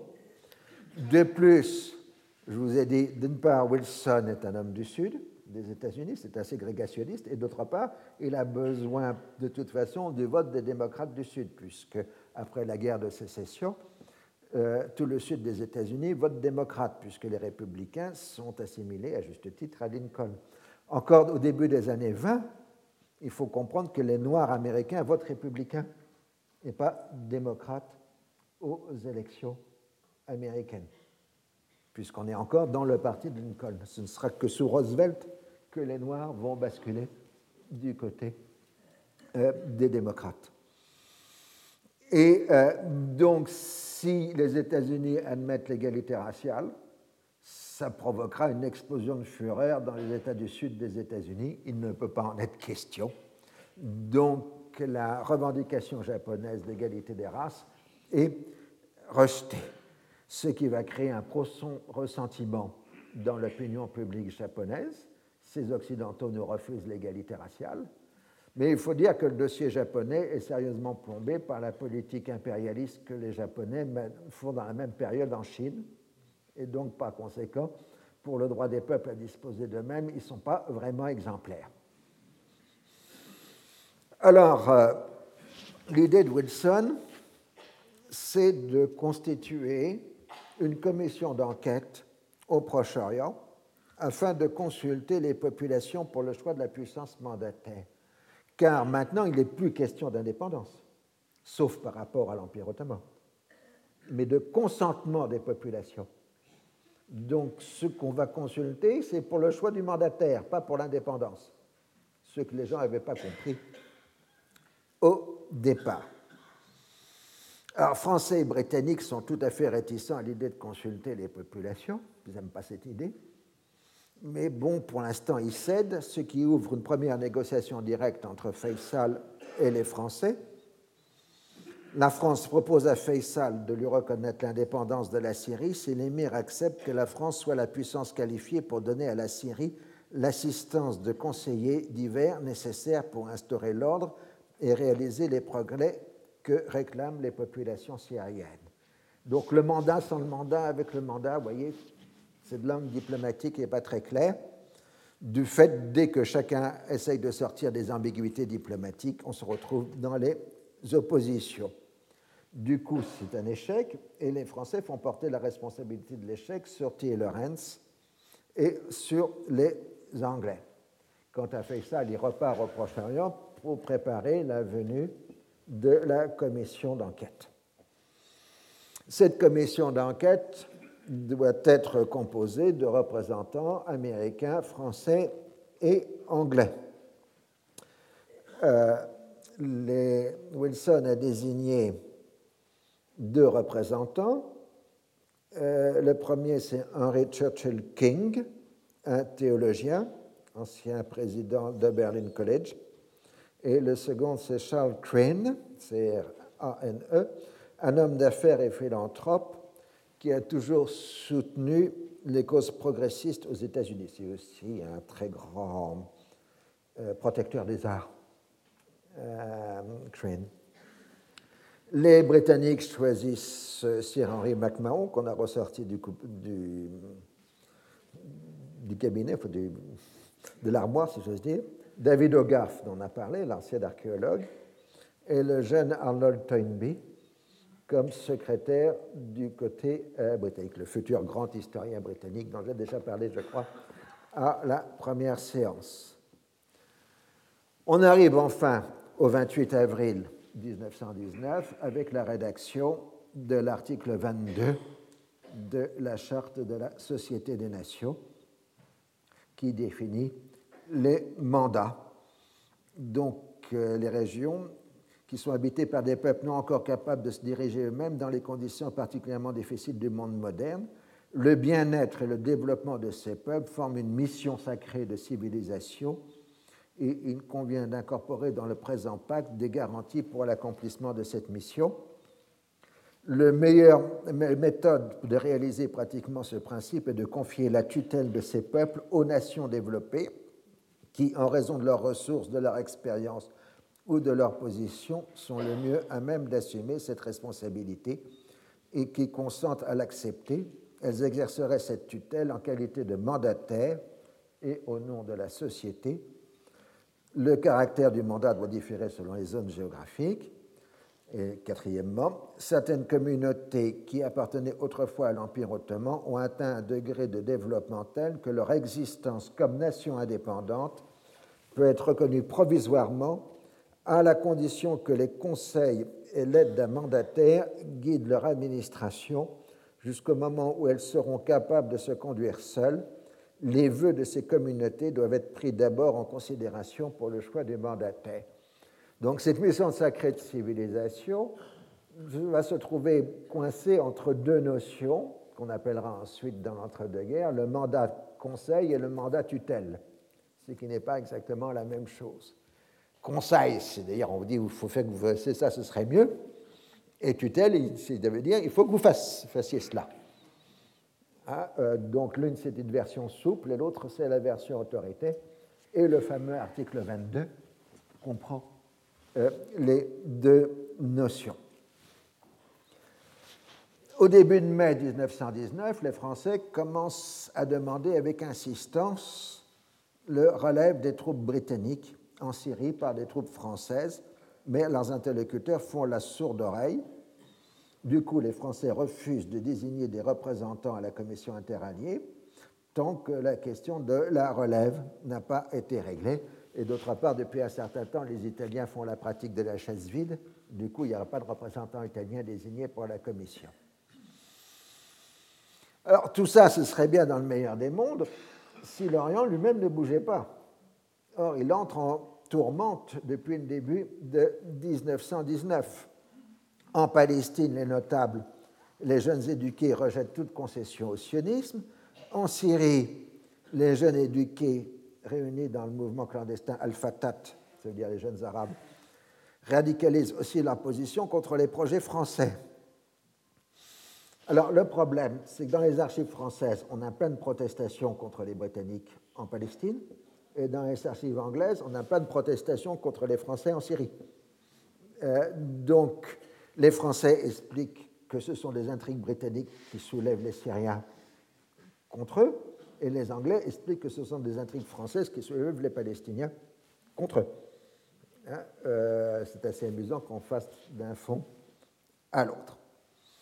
ce complotisme colonial s'accompagne d'un début de phase révolutionnaire. En Égypte, une délégation WAFT de notables menée par l'homme d'État Sad Zarloul s'était adressé au comité britannique au lendemain de la hostilités pour demander une représentation égyptienne à la future conférence de la paix. On leur avait répondu que l'Égypte n'était pas mûre pour le self-government.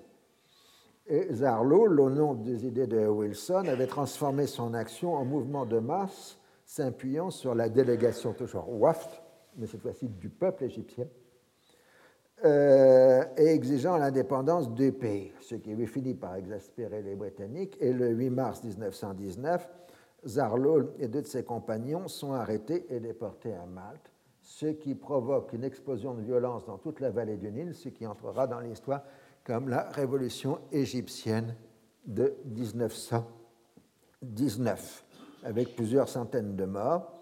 Ce n'est qu'au bout de deux ou trois mois que les Britanniques réussiront à reprendre le contrôle de la vallée du Nil. Et Allenby est désigné comme haut commissaire en Égypte euh, pour essayer de résoudre les problèmes. Et 7 avril, Zarloul est libéré et se rend à Paris et pour s'apercevoir que personne ne veut le recevoir. Hein, fin de non-recevoir à la demande égyptienne. Les Américains en particulier refusent de recevoir la délégation égyptienne. Balfour, il faut bien comprendre dans le système britannique, à partir du moment où il y a la conférence de la paix, il y a deux ministres des Affaires étrangères. Il y a Lord Curzon à Londres et Balfour à Paris. Euh, c'est quelque chose d'un peu bizarre. Donc Balfour, qui est à Paris, euh, lui explique, expliquait à Wilson que la révolution égyptienne était un coup monté par les agents des partis révolutionnaires turcs et les bolcheviks afin de lancer une guerre sainte contre les infidèles. C'est un peu difficile à comprendre, mais ça revient à dire qu'en gros, ce qui n'est pas faux d'ailleurs, mais un peu plus tard, que les bolcheviks sont en train de faire le djihad à leur tour. Après le djihad Minen Germany, on va avoir le djihad Minen Moscou. Euh, mais il faut attendre un peu, ce n'est pas encore exactement le moment. Et les Américains ne demandent qu'à être convaincus. C'est une terrible déception pour les nationalistes égyptiens. En Palestine, des militaires britanniques, bah, ils ne supportent pas les juifs, en gros, de Palestine, parce qu'ils sont exaspérants, toujours à revendiquer, tandis que les Arabes, ils sont beaucoup plus gentils, et puis ressemblent beaucoup plus à des indigènes, comme les habitudes, les Anglais ont les habitudes de les traiter partout dans l'Empire. Et donc, après tout, il y a le fardeau de l'homme blanc, et dans le fardeau de l'homme blanc, il y a la protection de la population indigène. Donc, dans l'administration militaire britannique, il y a une certaine sympathie pour la cause arabe qui se développe et une certaine hostilité au mouvement sioniste. Mais les problèmes britanniques ne s'arrêtent pas là, puisque en Irlande, l'insurrection britannique irlandaise a commencé à la fin janvier 1919 et l'IRA se considère comme en guerre avec l'Empire britannique. À des milliers de kilomètres de là, en Inde, les nationalistes sont saisis des idées wilsoniennes. Alors là, il y a une splendide caricature indienne de l'époque. Euh, c'est le capitaine Wilson qui monte sur le bateau euh, qui va de la nouvelle route allant de l'autocratie à la liberté. Et l'Inde est rejetée et ne peut pas embarquer sur le navire de, la self-determination. Ce qui montre déjà maintenant la seconde phase du mouvement wilsonien, qui est un mouvement mondial, c'est-à-dire la colère qui commence à monter parce que le wilsonisme ne devient pas une pratique effective des relations internationales. Alors, euh, celui qu'on avait proposé d'envoyer à Paris, c'était Gandhi. Et évidemment, il n'est pas autorisé. Quant aux musulmans indiens, ils se montrent plutôt favorables au maintien de la domination britannique parce qu'ils se méfient du parti euh, du Congrès, mais euh, ils veulent aussi l'égalité entre les races blanches et non blanches, ce qui déplaît partout, enfin, dans le monde européen de l'époque, et sont très inquiets du devenir du califat ottoman. Le problème juridique, c'est que l'Inde est un dominion, donc participe à la conférence de la paix, mais c'est le secrétaire d'État pour l'Inde qui représente l'Inde, c'est-à-dire Montaigu, et pas des Indiens, même s'il a un Maharaja dans son entourage immédiat dans la délégation de l'Inde à la conférence de la paix. Ce qui fait qu'en tant que dominion, l'Inde obtiendra un siège à la SDN, mais représenté par les Britanniques. Du coup, en mars 1919, Gandhi lancera la première campagne de résistance non violente qui va aboutir au fameux massacre d'Aremsa le 13 avril 1919. En Chine, même chose, euh, le wilsonisme inspire les protestations euh, chinoises. Alors certes, les Chinois sont représentés à la conférence de la paix, mais un rang secondaire, n'étant appelé qu'à siéger quand on parle d'eux-mêmes. C'est un fait que, selon les rapports de force, les Occidentaux sont obligés de céder devant les Japonais sur les revendications japonaises en Chine. Alors, donc, euh, tous ces événements montrent que si on oppose la bonne Amérique à l'égoïsme colonial européen, dès 1919, il est clair que les grands empires coloniaux ultramarins ont perdu leur légitimité face au droit des peuples à disposer d'eux-mêmes. Et l'autre réalité, c'est que l'Empire britannique représente maintenant une charge financière bien plus lourde qu'avant 1914. à la fin de 1918, il y avait près d'un million de soldats britanniques entre la Méditerranée et l'Inde. C'est insupportable, au sens littéral du terme, pour les finances britanniques qui sortent épuisées de la Grande Guerre. De plus, ces soldats, volontaires ou non, exigent maintenant d'être démobilisés. Ils veulent bien se battre contre les Ottomans et les Allemands, mais pas rester à faire de la guerre coloniale alors que euh, la guerre est terminée. Et donc, euh, vous avez des mutineries un peu partout dans l'armée britannique demandant la démobilisation. Et certaines de ces mutineries prennent un sens révolutionnaire à cause de, retentissement de la révolution bolchevique. Du coup, évidemment, les Britanniques voient aussi un complot organisé par Moscou dans les mutineries de l'armée euh, britannique. Alors, à la suite de l'armistice de Boudros, les Alliés ont occupé Constantinople, puis une partie du littoral anatolien un gouvernement ottoman sous occupation a entrepris des procès contre les responsables du génocide de 1915 et procède à l'élimination des cadres jeunes turcs. Tandis que l'armée ottomane est largement démobilisée. Mais la démobilisation ottomane fait basculer la plus grande partie de l'Anatolie en pleine anarchie l'application des idées wilsoniennes se à la réalité meurtrière des oppositions entre chrétiens arméniens, grecs, assyro-chaldéens et musulmans turcs et kurdes, avec aussi pour enjeu les biens des populations disparues, c'est-à-dire surtout chrétiennes, entre 1915 et 1918. À Paris, le Conseil des Quatre n'a que des vues confuses sur l'avenir de l'Empire ottoman on parle d'un État arménien qui serait constitué dans l'Anatolie et une partie de la côte égéenne avec son arrière-pays serait accordée à la Grèce. Pour le reste, il est évoqué la possibilité de constituer un ou plusieurs mandats, mais sans avoir de précision sur le choix des puissances mandataires. Wilson est prêt à accepter l'idée qu'on puisse faire un mandat A sur la Turquie, puisque ça correspond à la définition des mandats, mais il envisage comme puissance mandataire l'Italie et la Grèce, ceux dont tout le monde pense qu'ils sont les moins propres à exercer un mandat sur les populations anatoliennes. Alors, à la rigueur, Wilson voudrait accepter un élargissement du mandat français sur la Syrie, dont on discute, qui n'est toujours pas attribué, à une partie de l'Anatolie Mais en mars 1919, le général Mustafa Kemal est chargé de rétablir l'ordre en Anatolie orientale. Le 16 mai, il prend ses fonctions alors que l'armée grecque vient de débarquer à Smyrne avec le soutien des Britanniques.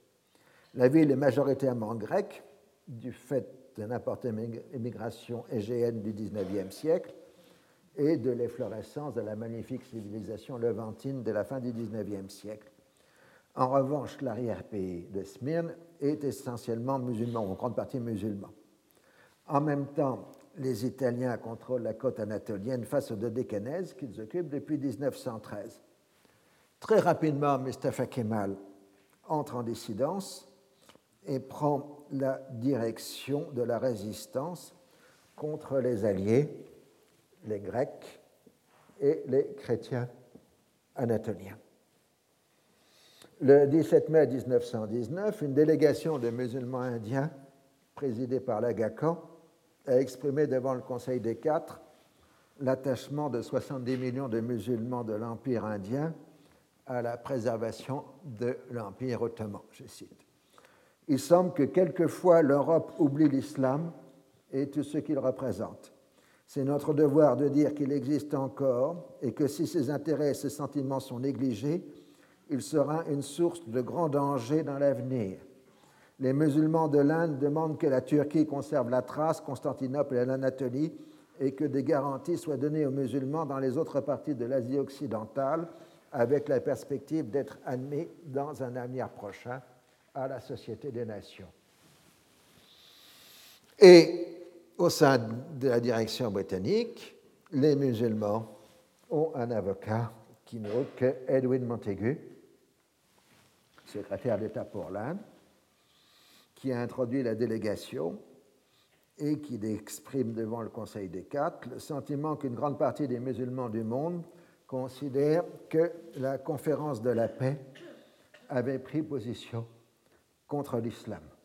De l'Égypte à l'Afghanistan, il n'y a plus maintenant qu'une succession d'appels à la révolte. Je cite.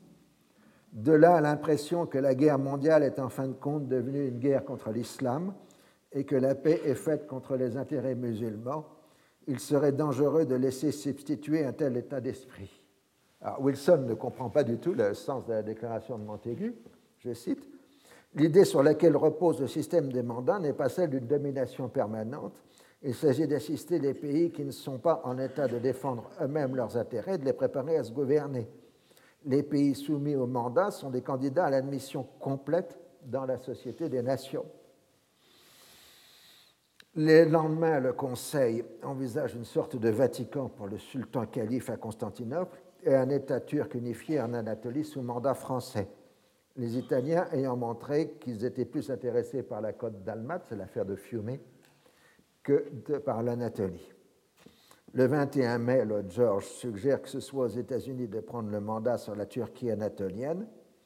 Wilson pense plutôt à un mandat américain sur Constantinople et un autre sur l'Arménie, laissant une autre puissance occidentale, celui sur l'Anatolie, ce qui va provoquer un clash entre Français et Britanniques. Mais ça, ce sera pour la fois suivante. Je vous laisse donc, mais vous comprenez bien que si on a un regard décalé sur la Grande Guerre, ce que j'ai essayé de faire dans ce cours, on voit que la Grande Guerre est aussi une guerre pour le contrôle de l'islam, entre 1914 et 1918, et qu'elle est ensuite, dans le règlement d'après-guerre, euh, une bataille diplomatique et, militaire, euh, dans lequel, pour la première fois, apparaît la notion d'un islam en bloc contre la domination occidentale, parce que nous avons basculé dans le monde du droit des peuples à disposer euh, d'eux-mêmes. Je vous laisse pour cette fois en vous rappelant que nous reprenons dans 25 minutes pour la conférence de M. Mohamedi. Retrouvez tous les contenus du Collège de France sur www.colège-2-france.fr.